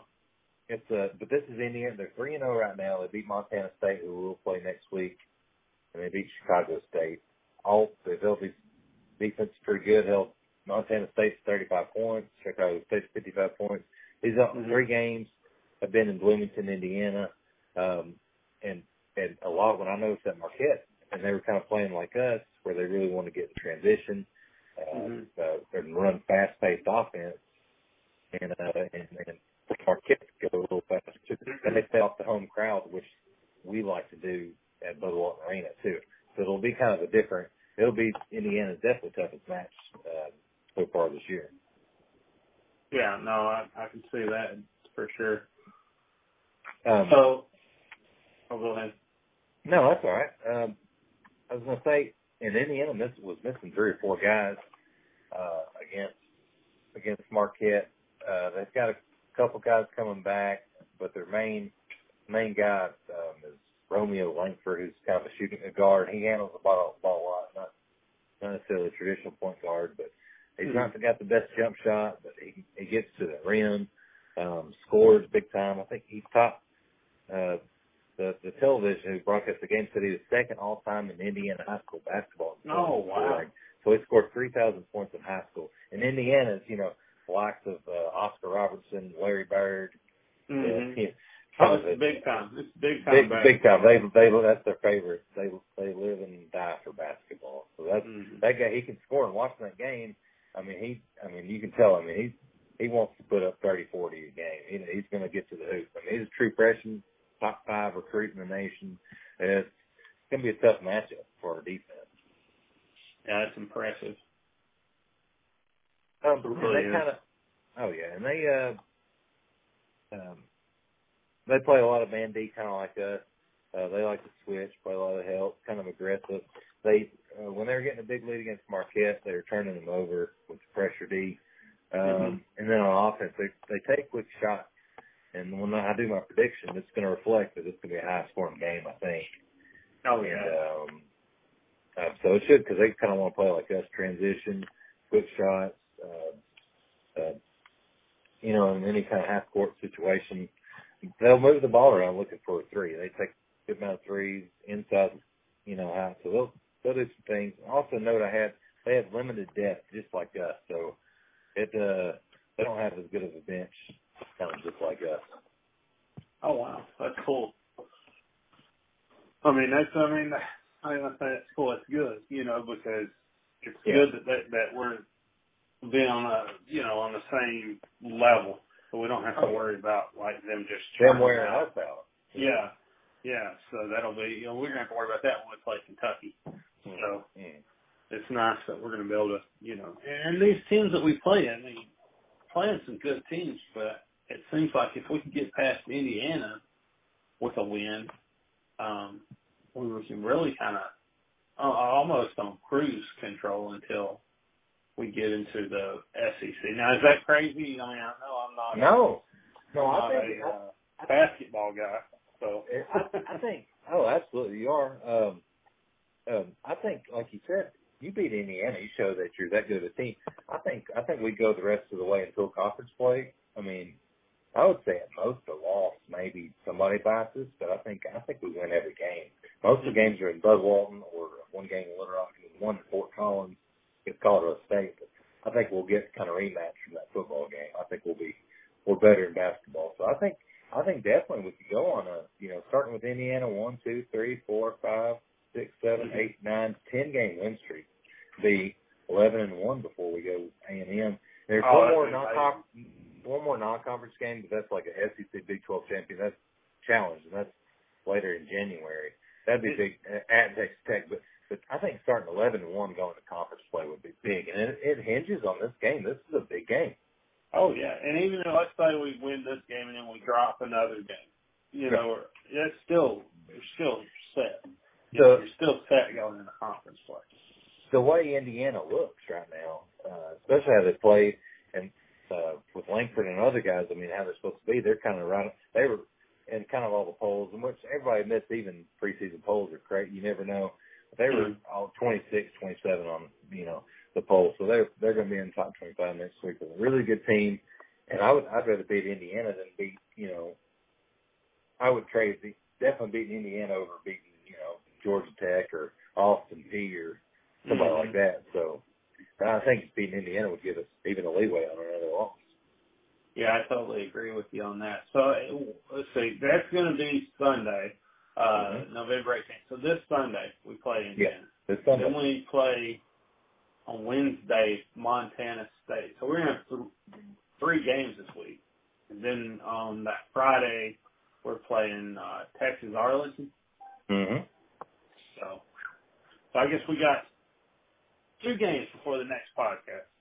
Yeah, How's that, right? Oh yeah. So we'll be able to talk. I mean, it's big time. I think there's not really much to preview on Montana State. Um, they're the Bobcats, and they're in Montana. But I mean, it's a team. Uh, they've got, you know, they lost 80 to 35 to Indiana. Lost to Utah State by about 30. Uh, big Mm-hmm. Oh, okay. presentation. I don't even know who that is. That's their only win. I think it's a D2 school. They lost at Colorado State by four. So um, Okay. I think we So should handle them in the same way with Arlington's a better basketball program. They beat Northern Iowa, who's always pretty good in Missouri Valley, but we should we should be able to win these. Uh, well, we don't need to talk about Arlington because we'll do a podcast before then, but we should be able to win Montana State for sure. Yeah, and, and two, uh, it's important to watch this Montana State game because they played close to Colorado State. So Mhm. that's going to give us an idea of what we got to look at when the Colorado State game comes up uh, December 5th, which isn't too far away. So No, how we point. play Montana State is going to give us a precursor to how we're probably going to play uh, Colorado State. So Yeah, that it's important for the fans to check out. hmm and that Montana State they only lost uh, by four. They played a close game at Colorado State road game where we're going as well. Mm-hmm. So like you said, I mean, if Montana State plays this well, then we kind of know, hey, we we got it, we got ourselves in for a matchup on the road at Colorado State too. You know, in here in a week or 2 Mhm. And it's, like I said, it's coming up. And like you know, like Matt was saying, it's, it's hard to get into that uh beginning of basketball and Oh, and, sure. and stuff and all that because it's not you know it's not March Madness and all that stuff. But I mean, you start looking at things like that, and that's that's where like that's your incentive to watch. You know, that's your incentive to see how good you are, what you're going to look like when you go up against uh, Colorado State. And Hmm. you know, yeah, it's a smaller game, but it's still an important game because it gives you a uh, perspective for some of the other games you're going to play. So Yeah, you know, the, the fans really need to get out here and support this basketball team. and I think I think basketball too with these smaller schools like Montana State, UT Arlington, because there's 300 and there's 300 and I think 20, 330 Division One basketball schools. So all these teams, I mean, they're not you're playing a one double A kind of football, you know, lower uh division, and they're all in the same division. There's there's tougher teams with a lot of junior and senior driven. I mean, they're tough matches. There, I think I think there's I think they're better to watch. The games against Montana State are better to watch in basketball than than football, where you know, you know, the Mhm. pressure's even higher. Like you really need to show like you should beat beat them, you know, fifty five to seven or whatever. So Mm-hmm. they're all No, they're all interesting to watch, and and those are two games, also games with this young team. You can see kind of how Reggie Chaney, Ethan Henderson, uh, Keyshawn Embery, all all the freshmen, new guys, Desi Sills bench, like how they how they develop and um, kind of get better. They'll get more playing time. Mm-hmm. Yeah, I totally agree with that. So, uh, well, I mean, I'm excited. Um, should we do predictions on? Yeah, on let's this? do it. Yeah, Okay. Okay. So, Okay. um, I'll I'll Okay. tell you my Indy. Oh, sorry. yeah, go ahead. No, go ahead. Go ahead. I want to tell you my my score for uh Indiana game is ninety four to eighty seven Razorbacks. Ninety-four eighty-seven Razorbacks. All right, that's a that's a bold prediction. I expect Um, to be high scoring. I got kind of got wrapped up in that Indiana game I saw recently. Okay. Okay. Um, I'm going to kind of take a kind of take a take on the past. Um, Okay. I, think that this may not be as high scoring as we think it's going to be. I think we may may see some better defensive play um, Okay. than we've seen. I'm going to go ahead and say 82 75 Arkansas. Nice. I like that too. And the reason I was kind of getting up high too, the I did I halfway mentioned this, but the '94s for the year we won the championship, and '87s was the last year Indiana won national championship. They've won actually five in their history. That was the Mhm. last one, '87. So I thought '94, '87 kind of high scoring, like I was thinking, kind of interesting for that fact. But yours is probably going to be more right on. And there's no line uh, for MyBookie or, or anywhere because it's kind of early for college basketball games to be uh, Oh, okay. I bet there'll be one coming up. Kind of maybe a day early before it's kind of Mhm. set. Because I think Yeah, maybe sure- maybe maybe it's because basketball there's more games played during the week. hmm You know. Well, I'm sure MyBookie's going to have the game on there. So if you do want to go and throw a couple bucks on the game, go ahead and use promo code Hog Call. They're going to match whatever you put into your account uh, up to a thousand dollars, and so you'll be playing with some free money. Oh, absolutely. I would say Indiana's probably probably be the favorite, even at Bud Walton Mhm. Arena. But Now Montana State, I could see that not being. I could see them not putting a money line up on that. Yeah. And now if they do, I bet we're favored by 15, 20. Yeah. So it'll be interesting. It'll be interesting to see. Um, Well, I guess I'll give a quick. Well, I guess I'll get a quick prediction for Montana State. I'll just go ahead and say 83 to 56. Hog. eighty-three to fifty-six. Mm-hmm. Okay, okay. So I guess uh I'm gonna say ninety six to fifty. Razorbacks. 66. Oh well, I like it. I hope I, I definitely I'm going with yours. I like that. Ninety six to fifty. I can see it happen. but I think uh, we need we need to be tuned up for the next podcast. So um, Oh, with yeah. that, I'm I'm ready to. Uh, uh, I'm excited about the season. Looking forward to more games. And with that, I can I can move on to football. Oh, absolutely. Uh, well, I agree with what you said. I think we we got to. uh I think we we got to get a win against Indiana. I think that's going to be huge for us. I think that there's an opportunity there. I think we've had a lot of time to play a couple of teams. A Texas team that's a really good team. Played them close. Should have won that game. We know that. UC Davis, you saw the improvement in the play in UC Davis, especially in the second half. I think with that time off, think Coach Anderson's going to really work on communication skills with them, and that's probably what he's going to be driving driving home. So expect us to come out and be communicating better and to be playing more as a team when we play Indiana. That that's that's my bold that's my bold prediction. I like it, Chad, because uh, they're definitely the way um, on that that run that Texas went on um, first half, and they even they you could tell we were down after the missed free throws and that uh, going into overtime, and they they kind of they kind of had our way with our defense again. Um, but should key should be on defense, and they had rest um, and stopping stopping Indiana. I mean, they they can score some points. I think, like you said, I think it's big key, and I think the defense will step up. Um, I think last night I saw that Arkansas basketball. Uh, they said that there was only 500 tickets left at a Mhm. you know a 20 20,000 seat arena, and so maybe by tonight, you know, I'm sure there's even less. So this game hopefully will be sold out. Thankfully, I've got my ticket. I'm ready to be there Sunday afternoon game. It's going to be exciting. I'm ready to hear back from you. Hopefully, we can get a little uh, we can get a little shout out after the game or something. Oh, yeah. on the, Oh, on the podcast. Just get I mean, a 15 minute, you know. Oh yeah, well there's a good the the parking that's been available, you know, uh has been at the football stadium, that parking lot. So hopefully it'll be again and that walk back from the arena to then will be nice. I know I remember That's putting on my Especially a chilly day, I think it's supposed to be in the thirties, so you know, you're gonna be fired up from being in that hot arena, just Uh-huh. fired up after a big win. So yeah. I remember forward to it. putting on my cowboy boots, walking over to the uh basketball game and walking through the snow and it's just it, it's a special type of atmosphere. It really is. It's, Oh, it's yeah. a lot like it's a lot like the football game and it's a lot like um kind of hog walk, you know, you got all the fans and you're you're coming into the arena together and it's just really exciting and everybody's everybody's, you know, excited about it. So yeah, Yeah, I, especially I, those- I wish I was there. I guarantee you.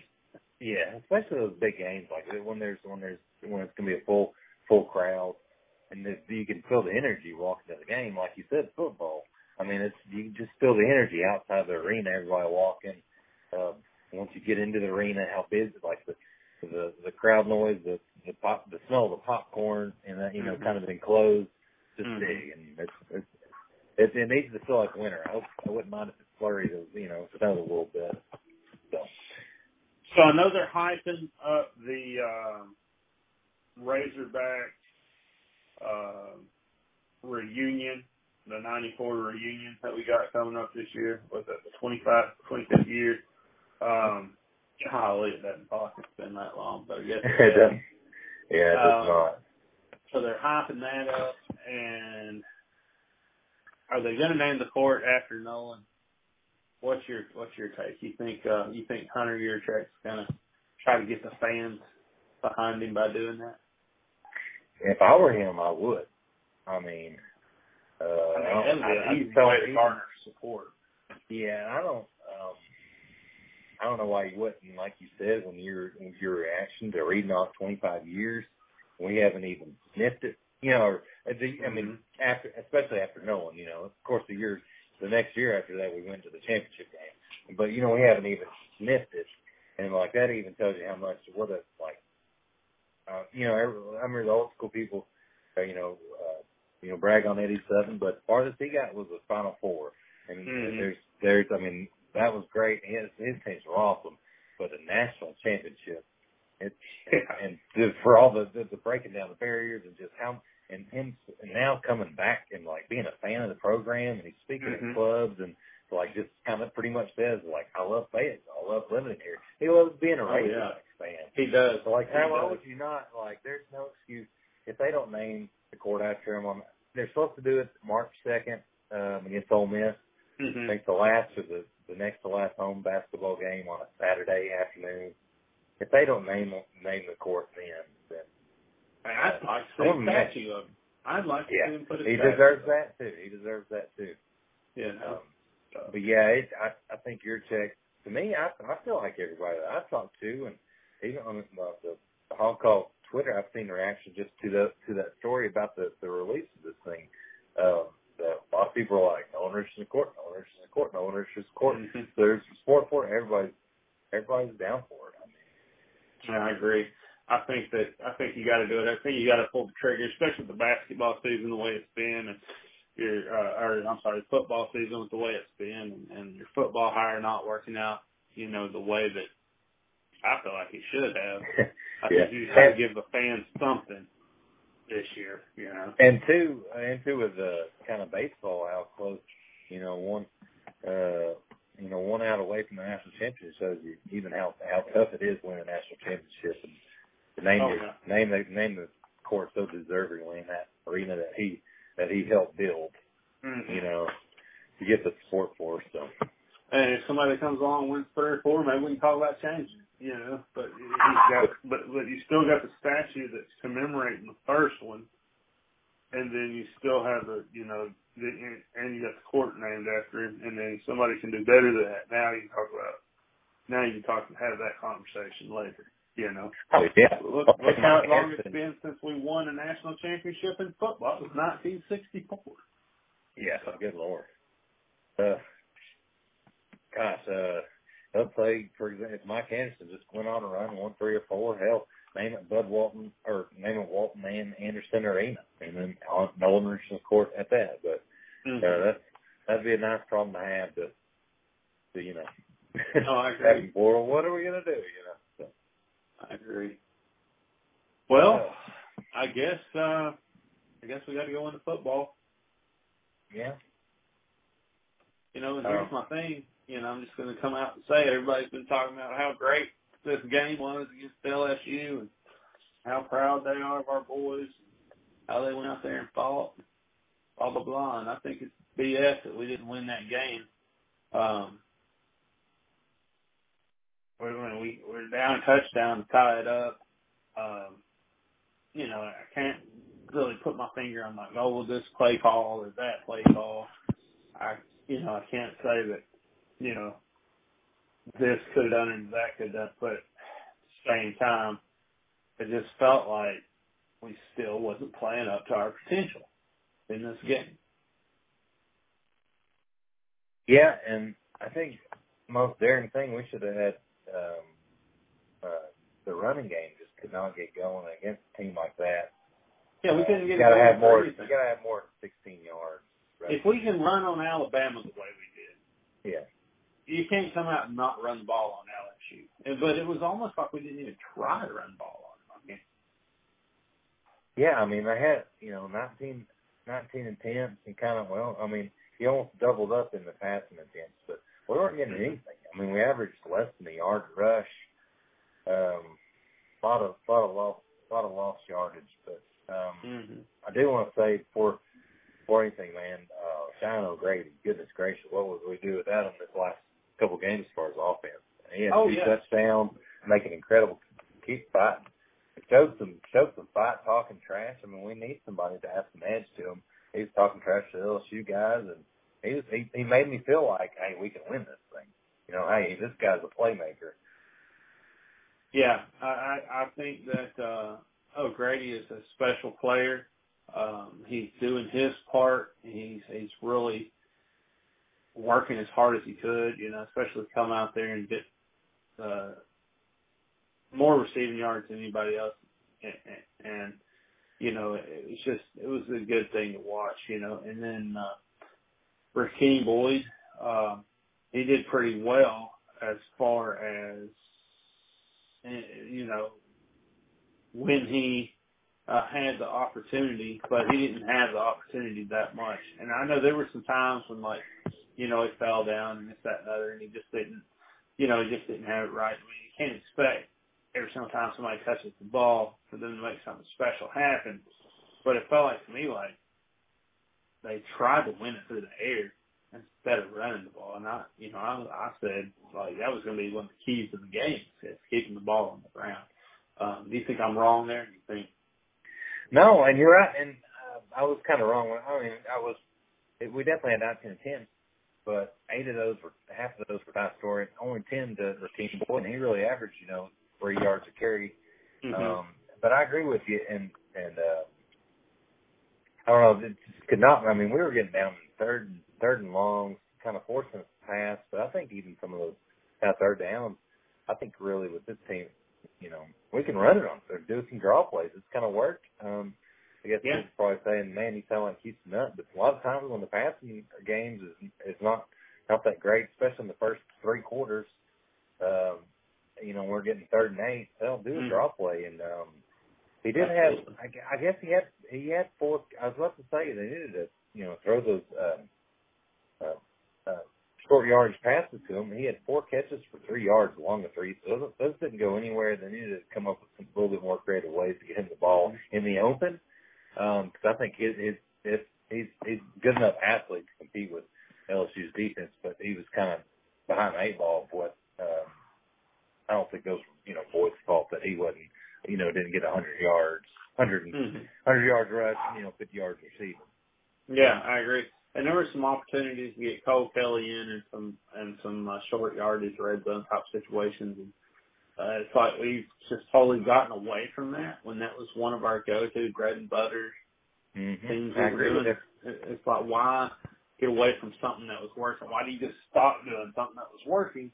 Um, you know, obviously the two quarterback uh, setup is not ideal, but it's what we were doing that was that was getting some points on the board uh, here and there. So I I, I really like to see Cole Kelly get some opportunities on short yardage situations and on red zone situations.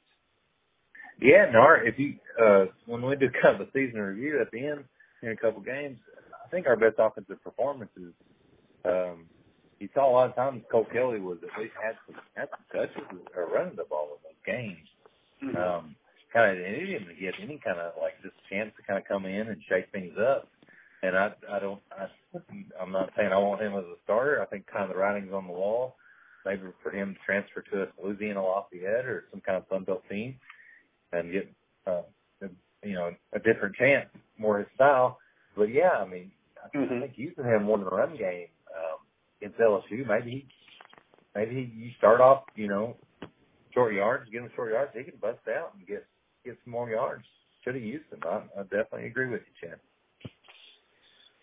Yeah, no, I, I totally agree. I think that uh, you know that's one of those situations where it's you know where it's really uh, you know it's, it's unfortunate that uh, we we didn't uh, we didn't do a little bit more uh, with what we had uh, when we had it out there. And then the other thing that uh, the guy that I guess we should point out is you know Jared Cornelius uh, did well with uh, 46 yards. Uh, Lamichael Pettway did well with 33 yards. Um, even got Deion Stewart in there. Uh, Grayson Hunter uh, getting those 23 yards is huge.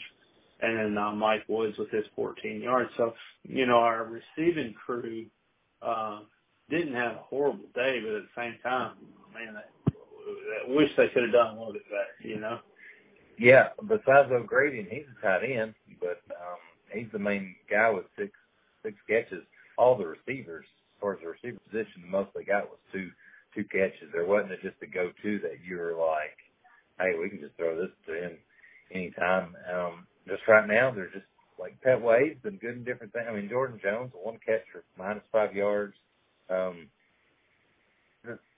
uh, Mike was his freshman, like he just, and Cornelius just has not uh, performed up to a fifth year senior, a leader like I thought he was going to be.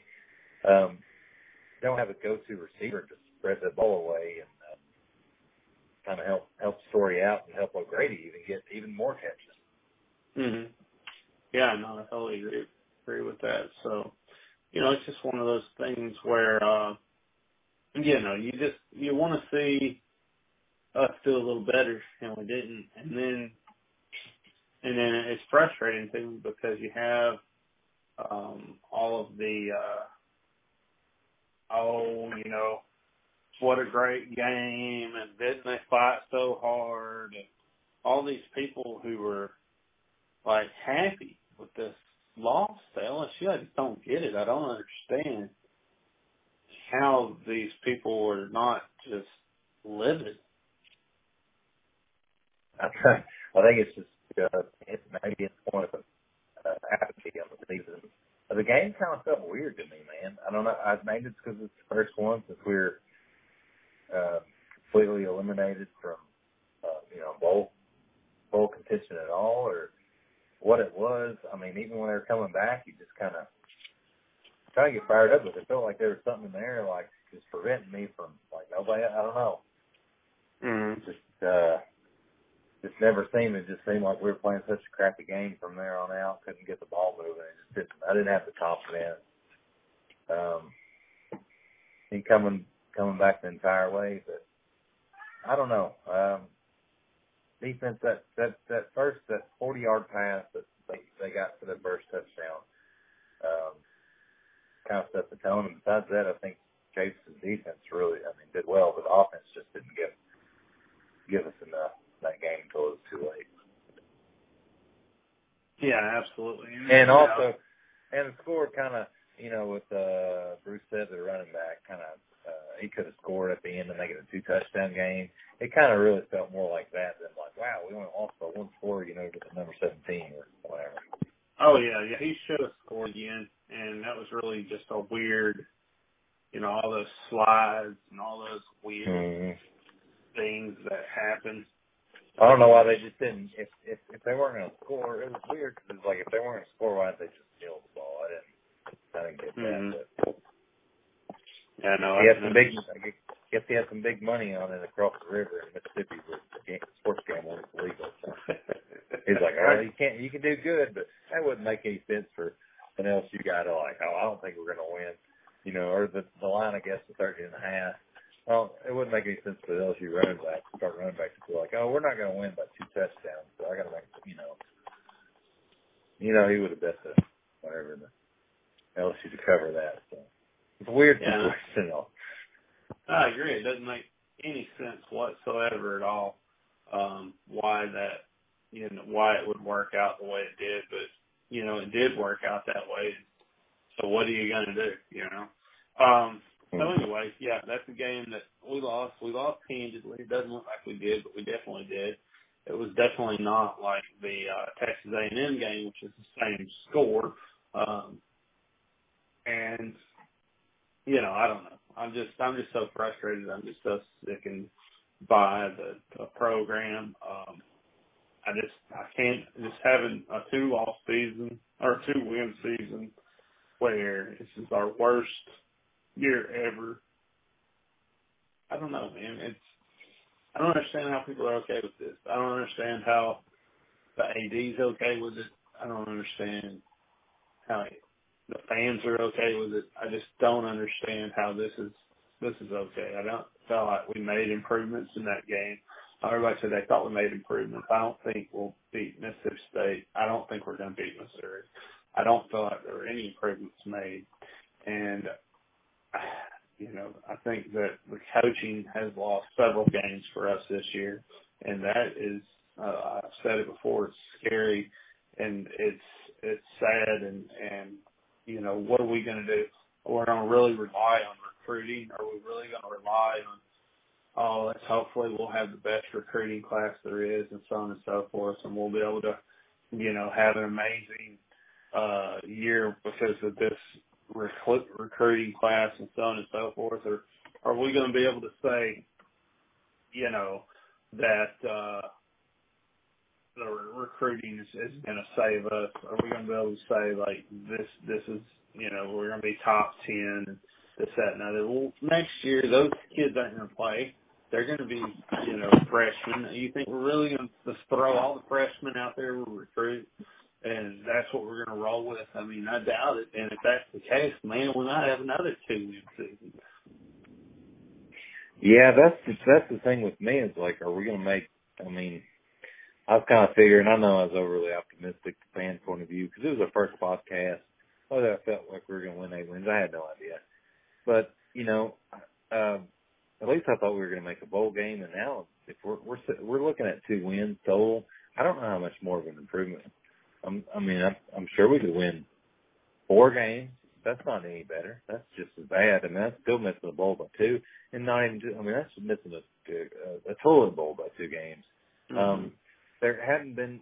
Um, we kind of hit a wall there. Um, I thought we were getting better. Uh, I think the big. I think the big. We'll we'll go over this obviously more in the season in review. Um, but really, the turning point where the season could at least got a couple more wins was that Ole Miss game. Um, and obviously earlier in the season, we shouldn't have lost to Auburn by 31 points. A&M, No way. or you're right there. Um, we kind of hit a wall in improvement after uh, after Ole Miss became became the Tulsa that improvement. We kind of hit a wall because we were looking, we were getting better. I mean, the confidence right before that. I mean, scoring 31 on Alabama was good. Hey, that was that was the end of our moral victory there it stopped.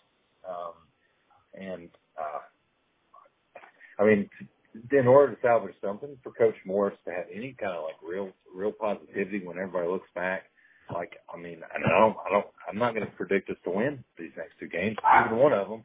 Um, but that's what Morris needs to do um, to get us back. Kind of, it's, it doesn't feel good. No, no, it doesn't. It's a really, it's a very gloomy situation. Um, you know, I've tried to be positive, tried to give you guys some positivity throughout the year, but I've also tried to just be real with everybody. And realistically, this is not, this is not Razorback football. We shouldn't be happy with this. We shouldn't accept it. Uh, we shouldn't accept the worst season we ever had. Um, honestly, I don't feel like this is the coach for us. This is the first season you're going to have. I don't care what players you had, who you, what you're working with, or anything. If you're, if you're just not good enough beat, you know, Eastern Illinois, Colorado State, you know, uh, North Texas, um, then there's a there's a there's a problem. You know, even Vanderbilt. yeah, that's another one. Even like I was saying, Ole Miss, but you still had a chance against Vanderbilt, and you regressed. Mm-hmm. We talked about that the last the last week of the podcast. You regressed, and it's it's kind of hadn't felt good because you really regressed where you know you're the the last place team, worst team in the SEC. Yeah. Um, there's still So- still two games to salvage it, but I, I just don't feel I just don't feel confident. I can't just can't can't find any positives to feel good about. So I'm not I'm not ready to get it over with because I, I love Razorback football so much. I know you're the same way, and many of our listeners are. So you're listening to it, like you want to like I don't want it to be over, but you're just like I mean if it's gonna keep losing like this and not showing improvement, then you're just ready Yeah, to move on.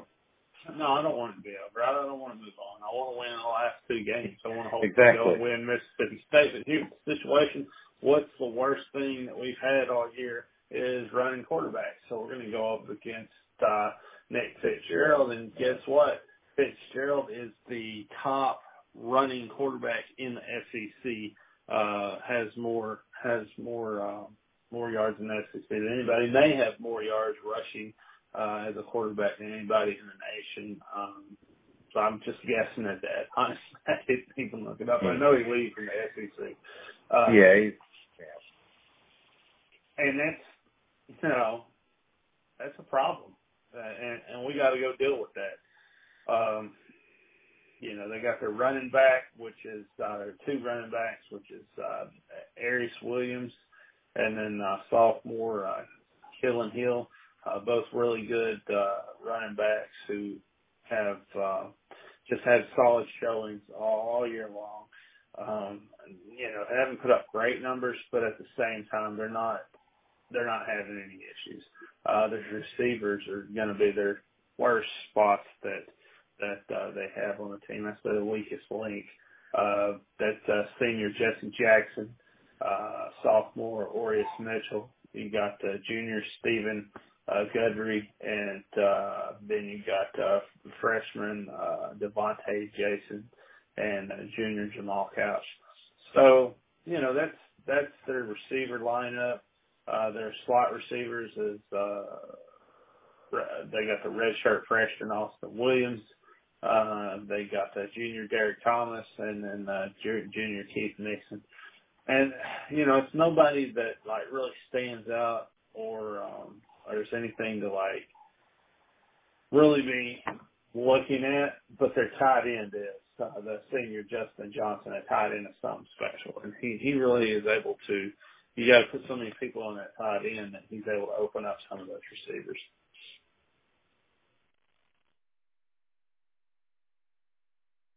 So did you? sorry, sorry. Uh. Oh, is Tight end, yeah. anything you wanted to add about the receivers? Yeah. Or? Well, I know that tight ends have killed us all year, um, so um, I, I wouldn't wouldn't doubt him having an impact.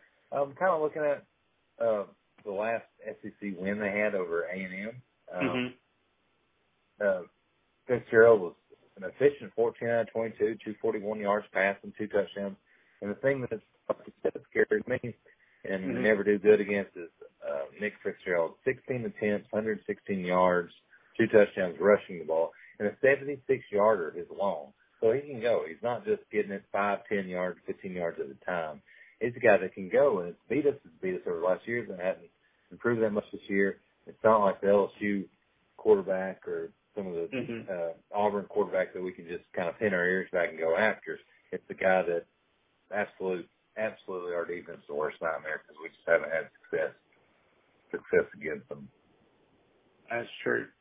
And then you got uh you got your left tackle, uh sophomore uh Greg Eiland. Uh left guard is uh junior Daryl Williams. Uh the senior is uh senior uh Elgton Jenkins, uh right guard senior Deion Calhoun, and then uh right tackle sophomore Stewart Reese. And you know, it's a uh, it's a set of uh linemen that are it's very uh they're very uh oh what am I trying to say that they're they're they got a lot of experience. So they're very experienced uh team. They're gonna they're gonna they're gonna do well, you know, opening up lanes, blocking for the quarterback, so on and so forth. So you know, it's just gonna be a tough team to play, you know. No, I agree. Uh, big SEC O line experience too. Um, um, and they're you know they're six and four. I mean, they're still playing for eight wins for a solid bowl game. I mean, not a bad. You know, that's Mississippi State season. That's not a bad Mississippi State season. Eight four. You get Mhm. nine wins. You know, I mean, I was goodness gracious. Where I was sitting at six and four right now, two games to go. I, I'd be happy. You know what I mean? So Oh yeah. um, gonna be a tough. It's gonna be tough to you know stop them. I know. I know Mississippi State's defense is uh, you know considered better than their offense right now. Even with Fitzgerald, senior quarterback, I think he's just kind of missing some weapons that he's had the last couple years, or maybe Mhm. it's their better seasons. But still, I mean, it's it's a tough conference. I mean, it's it's going to be tough to win. Um, so, you know, shut them down like we we'd prefer. Yeah, I agree. And you got uh, senior uh, defensive end. When you go to their defensive side, you got defensive end senior uh, Montez Sweat. Uh, you got uh, senior uh, Jerry Green.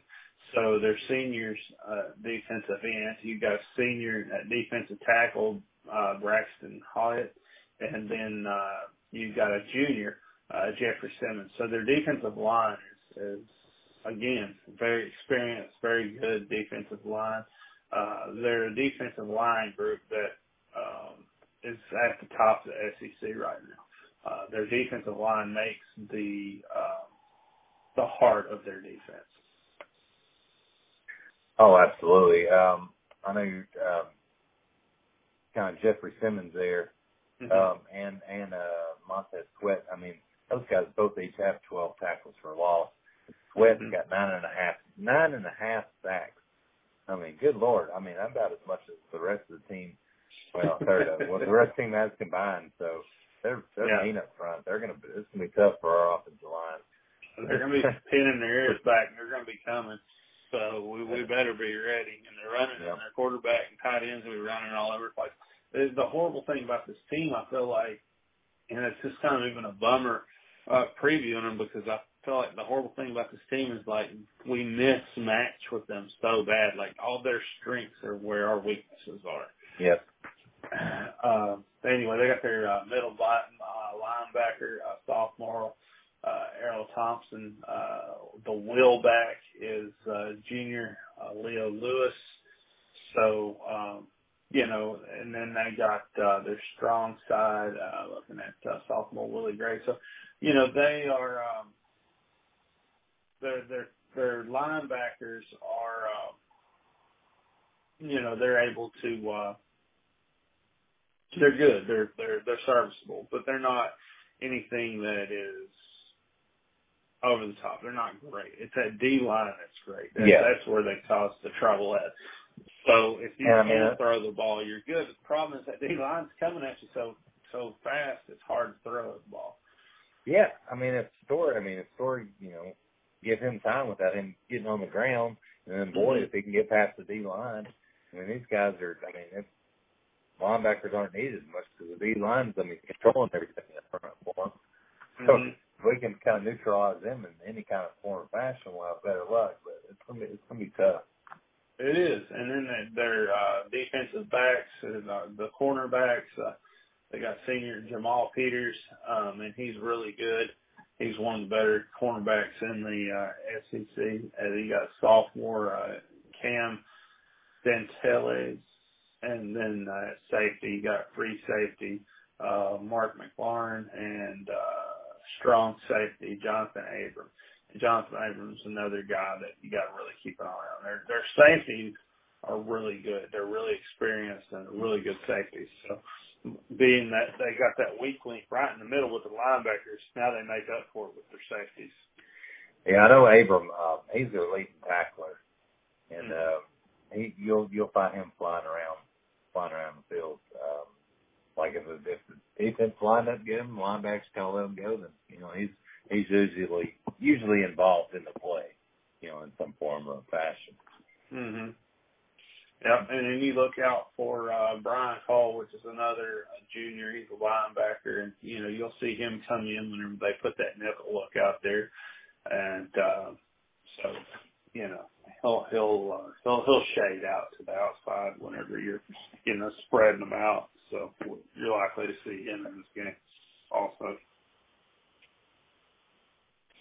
All right. Well, anything to say about special teams or anything, Ken? Or?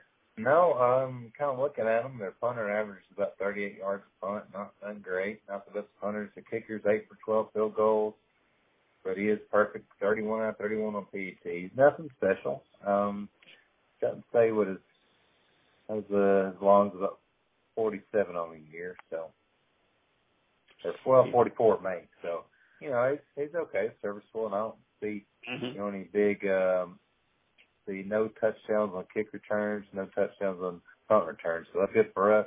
We haven't had to talk about it in a while, thankfully, for special teams. This improved at least.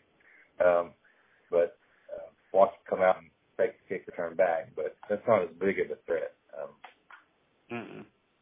the return Oh. game. Yeah, so so you know it's it's a uh, it's game that's gonna be very hard to win. Um, like I said, everywhere we have a weakness, they have a strength. So uh, I just don't see how we we beat them. Um, you know, especially with what we've been putting out on the field all year. So you know, I mean, golly, I can't believe how horrible we are. Of course, you heard my predictions at the beginning of the year. You can go back and listen to them if you didn't. You know, I was just uh wrong Yeah. Uh, that's the only, the only thing I got to say is I was just wrong. I, I had way too much hope in a, a coach who hasn't proven himself and didn't really have a good year at SMU school. That was, I thought, much worse off than we are. Maybe they what? Maybe we're just, maybe we're just that bad. Maybe we're just that horrible. You know? Well, if you kind of look out, um, I, I don't, you know, we don't know because it's not, you know, kind of publicly uh, given knowledge. I wish it would. Kind of, just, I mean, um, for the AD to kind of the coaching search, um, kind of to say who, who are they were involved with. But when you kind of look at um, Lane Kiffin again having success, or uh, Mike Leach, one of the Mhm. guys that I heard a lot of good people talk about too, because he he turns not the best talent into to winners, you know, where he goes, and he's having a really good season. Um, and you just kind of wonder what some of these guys, more experienced and proven guys. Lord, Lord forbid you get Les Miles. Oh yeah, You know, I mean, what he's Yeah. not only proved himself out of school and Baton Rouge that isn't, you know, that we battle every year to to be just as well as he's also won championships there. Why would you not get somebody that's won championships at a comparable school that's available? Doesn't yeah, and it kind of worries me. Kind of like you think of some of these coaches, like I mean, would everybody else be two and eight? I mean, you know what. I mean? I mean, maybe there maybe there's a process that uh, we're sticking to. That's gonna maybe we win eight games next year, eleven next year. I don't know. But right now we're two and eight, and um, I just you just kind of you kind of in the moment. You know how many more seasons you got in your Mhm. life to watch. You know, so I'm not can't just throw away one, and we're two and eight, and um, you just one or even and even Bill went four and eight last year. no, we're not I even going to go that. I mean, even John L. Got pretty it's well. So, I mean, come on, uh, like this is the worst year we've ever had. That's what I don't think people are grasping. I don't think people are understanding. Like this is the worst year in Razorback history ever since we started the football program. That is a problem. Yeah. Um. And yeah, I don't. I, I don't know what to. I don't know what to say. I don't know what to expect. You know, I don't expect anything good, but it'd be big. He, Morris needs to. We keep saying this every podcast. He needs to finish off with a couple wins here to get everybody excited again. But show If he can't promise. get it, and I'm gonna say it again. I'm gonna say it again. If he cannot get an upset before the end of the year, I don't think he's the coach for us. He's gonna really have to do something special to prove to me that he's the coach moving forward. Yeah, we're gonna have to come out of the gun next year ready to rock and roll, offense loaded. We can't can't mess around next year, or it's gonna it's gonna the, the sport's not gonna be. I mean, it's gonna be struggling next year, and uh like you kind of brought up earlier, the recruiting class ain't gonna, you know, it's not gonna turn things around immediately. Um, Uh-uh. you know what I mean? I mean, maybe one or a couple guys that play a little bit, but hey, they are. It is a good recruit class, but it's not gonna, you know, transform until they're sophomores and juniors and seniors. As long as Coach Morris is there, I'm gonna support him. As Yeah. long as he's coaching the team, I'm gonna support him. But I'm not. Well, you know- bli- but I'm not gonna blindly support him and say, you, and say like, I'm not gonna critique you. I'm not going to point out where I feel like you could have done better because Mhm. That- that's just that's where you get yourself in trouble whenever you you go and say, you know, I'm supporting this guy because he's my guy because I like you know how he talks or whatever. I like the guy. I really do like Chad Morris. I like his attitude. I like how he talks. I like his football knowledge, but I don't like his win loss record, and I don't like some of the some of the things he does preparing for these games, and and that's where you got to be honest because if you're not honest, what you wind up doing is um, what you wind up doing is telling yourself, you know, I got a good coach, and you you you wind up just holding and grasping something and trying to hold on to a relationship that's just a bad relationship, toxic relationship you shouldn't be in. When you, it would just be better just to let go and find the next person and see if that's your guy. You know. Yeah, I, I know. We're, I mean, it's definitely not nothing's happening after this year. Um, so it's now, and you know, prove something this year, coach. Uh, he's he's got next year to turn around. I'm sure. Tell the way. Uh, gotta see something. Uh, At this Gotta point, he's gonna have to yeah. show me something next. we gotta show before something I now. There's no. Yeah. I ain't no way I'm gonna be able to start he's beginning behind next year and say we're gonna have eight wins, and that's No, uh, absolutely not. I may be at the most six wins prediction because I haven't seen anything to show me, and hopefully they'll prove us wrong. Maybe just clicks. Maybe, but uh, mhm. kind of others like he's kind of shown he's he's not an offensive genius. He's a real good guy. Like I said, I can't. I'm, I'm you know really support him. I think he has potential to do it, but it's just what can I say? I can't blindly just say you know hey everything's hunky dory. We're going to win you know ten eleven games. I know that for a fact. Look at the proof. You know, Mhm. I mean, it's kind of like, well, he's going to have to show us. He's, he's now it's pressure. Uh, deserved pressure next year. It's like I was hearing the other day, and people were like, "Oh, look what he did against uh Alabama. He came out with this uh offensive, uh, you know, plan, and he able to score them. We got beat by almost 50 points. That's not okay. That's not okay at all. Why are why are you why if you're a fan and you're satisfied and you, you're satisfied with that? Why? Ask yourself why that's okay. Ask yourself why it's okay to lose to Alabama by 50 points.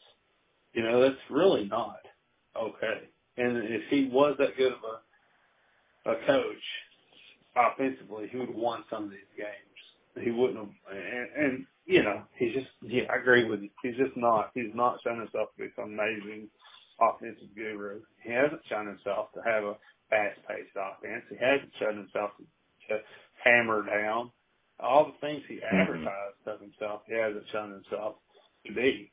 Um, at least with Bret Bielema, you know he was going to take the ball and run it up the gut. You know, oh yeah.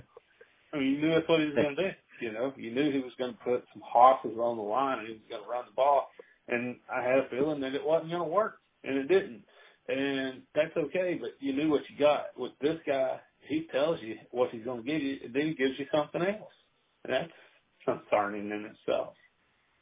Because that's usually an indicator of a poor coach. Now settle down, Chad. We only lost to Alabama by 34, not not not 50. Come on, that's a big difference, man. Thing, Uh, man. I know thing. it's a joke, man. Uh, I guess we need to make a prediction and quit beating up Morris. we'll we'll have that for the season end podcast, I'm sure. And the Chiefs need to get his act together too, because I didn't like that defensive performance either. Let's just go ahead and throw that out there. For the LSU defensive performance wasn't any Oh. So.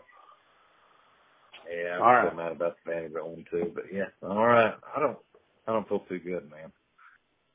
Fucking throw up. I'm, Let's make I'm gonna our go, uh, predictions. I'm gonna go 13 to 28 Mississippi State. So Mississippi State wins 28 to 13. I'll go. Uh, I'll go fourteen twenty-eight Mississippi State. I think we can make two touchdowns. oh, there we go. I was giving Limpert some couple field goals. You know, you know we stall like stall out about the 30 yard line. Oh, I should have. I should. I should have given him about five or 17. six There we go. field goals. He's good. I mean, if he can get him down there, he can kick the field goal. Problem is, he 15 can't get him down there. That's the Okay. issue. And then you Yeah. got this quarterback that's going to be running all over the place. I, sh- I I don't know why I said 28. I should have said 40 something. yeah. Oh well, I already made my predictions. So. Uh, my MyBookie, if anybody was using the Hog Call, uh, they've got a 21 point underdog. 21 point underdogs. 21 points to Mississippi State and their dang cowbells. And Yeah, they cheating. That that program. cheating. program we recently, I guess it's been, you know, since before the Bielema, uh, Morris, John Smith, but we have beat them like 9 out of 10, 9 out of 11 times or something. If you guys are betting, go ahead and use MyBookie promo code Hog Call. Double your money, whatever you put in, up to a thousand dollars. Uh, yeah, totally agree with you, man. It's just, they cheat, they use cowbells. Um, it's a horrible program.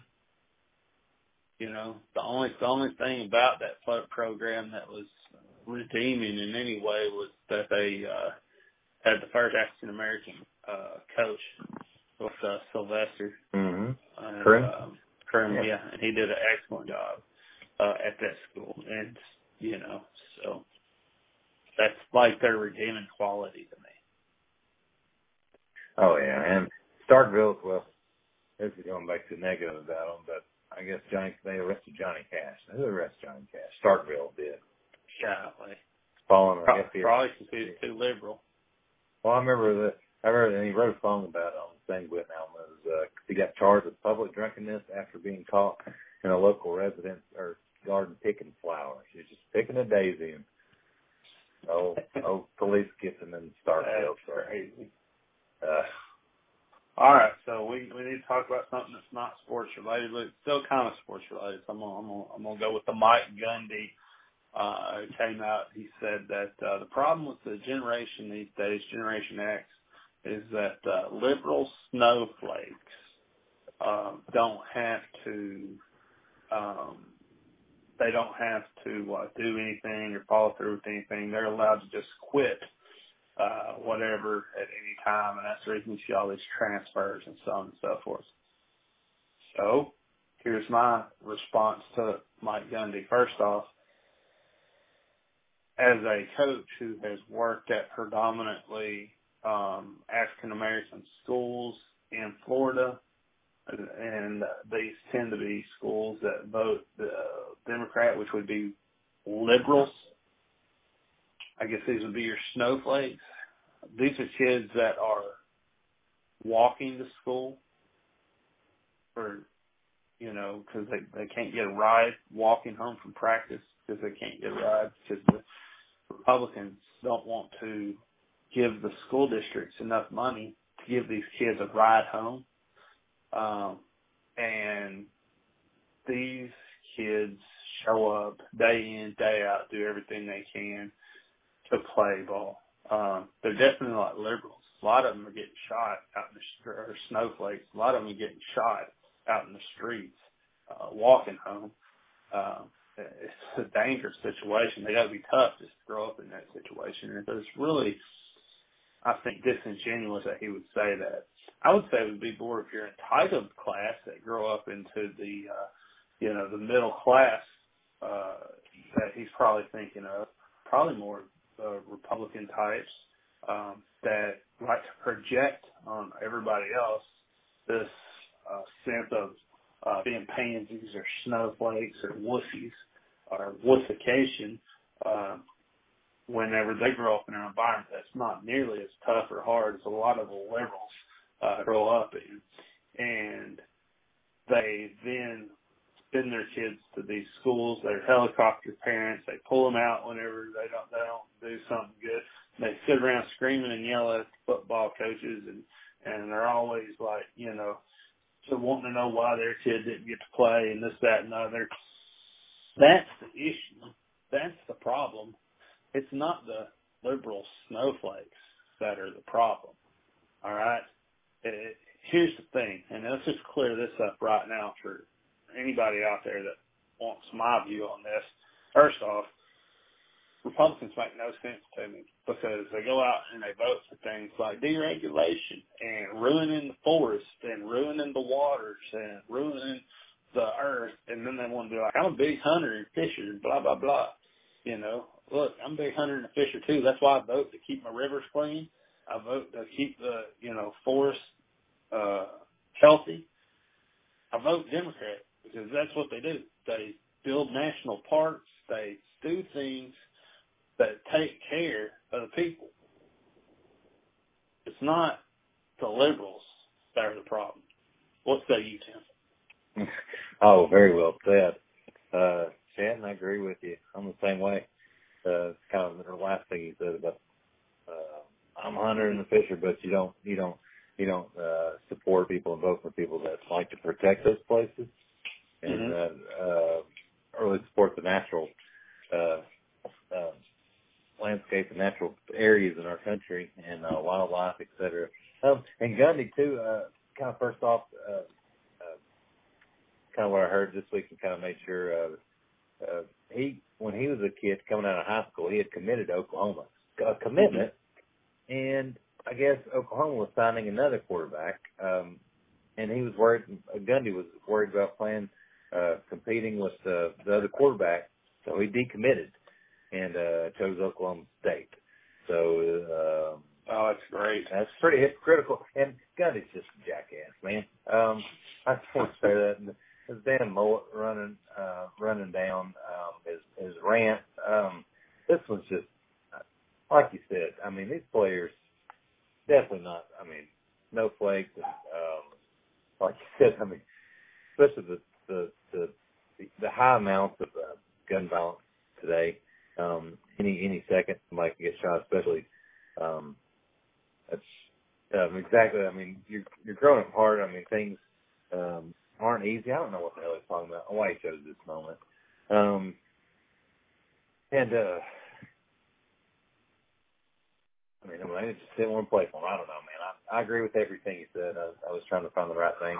Um, but the one thing I say, and I hear this all the time, I can't stand um, when people get out on this uh, uh, soapbox about um, um, all these with the millennials and the liberal snowflakes and stuff, and whine is like, oh, it's soft and stuff. It's like, man, just put a damn. Uh, uh, won't even all the all the baby boomers. Every generation has this too, like saying this. Oh, this the world. I mean, the World War II generation said the baby boomers were weak. The baby mm-hmm. boomers said the next generation was weak, and all this. It's just old. It's old BS, man. I'm tired of it. I'm tired of Gundy. I'm tired of this this crap saying somebody's weak, man. Uh, going whatever, man. I totally agree with you. Okay, but I, I want to say you, you said it best. Oh, it, it is even though, like you said, though, this generation, that generation complains about this generation. There's even a quote from Socrates where he gripes about the generation before him. It's like it's been happening since the beginning of time, you know. So, hmm I guess what I got to say is I'm excited about basketball. Oh yeah. I'm excited about hockey. Disappointed in football. Woo Pig Sooie. Go Hogs, man. Go hockey. Go Razorback hockey. Go Razorback basketball, football. Us something. Woo Pig, regardless. I'm with you guys. Let's get upset. Woo Pig. Let's get upset.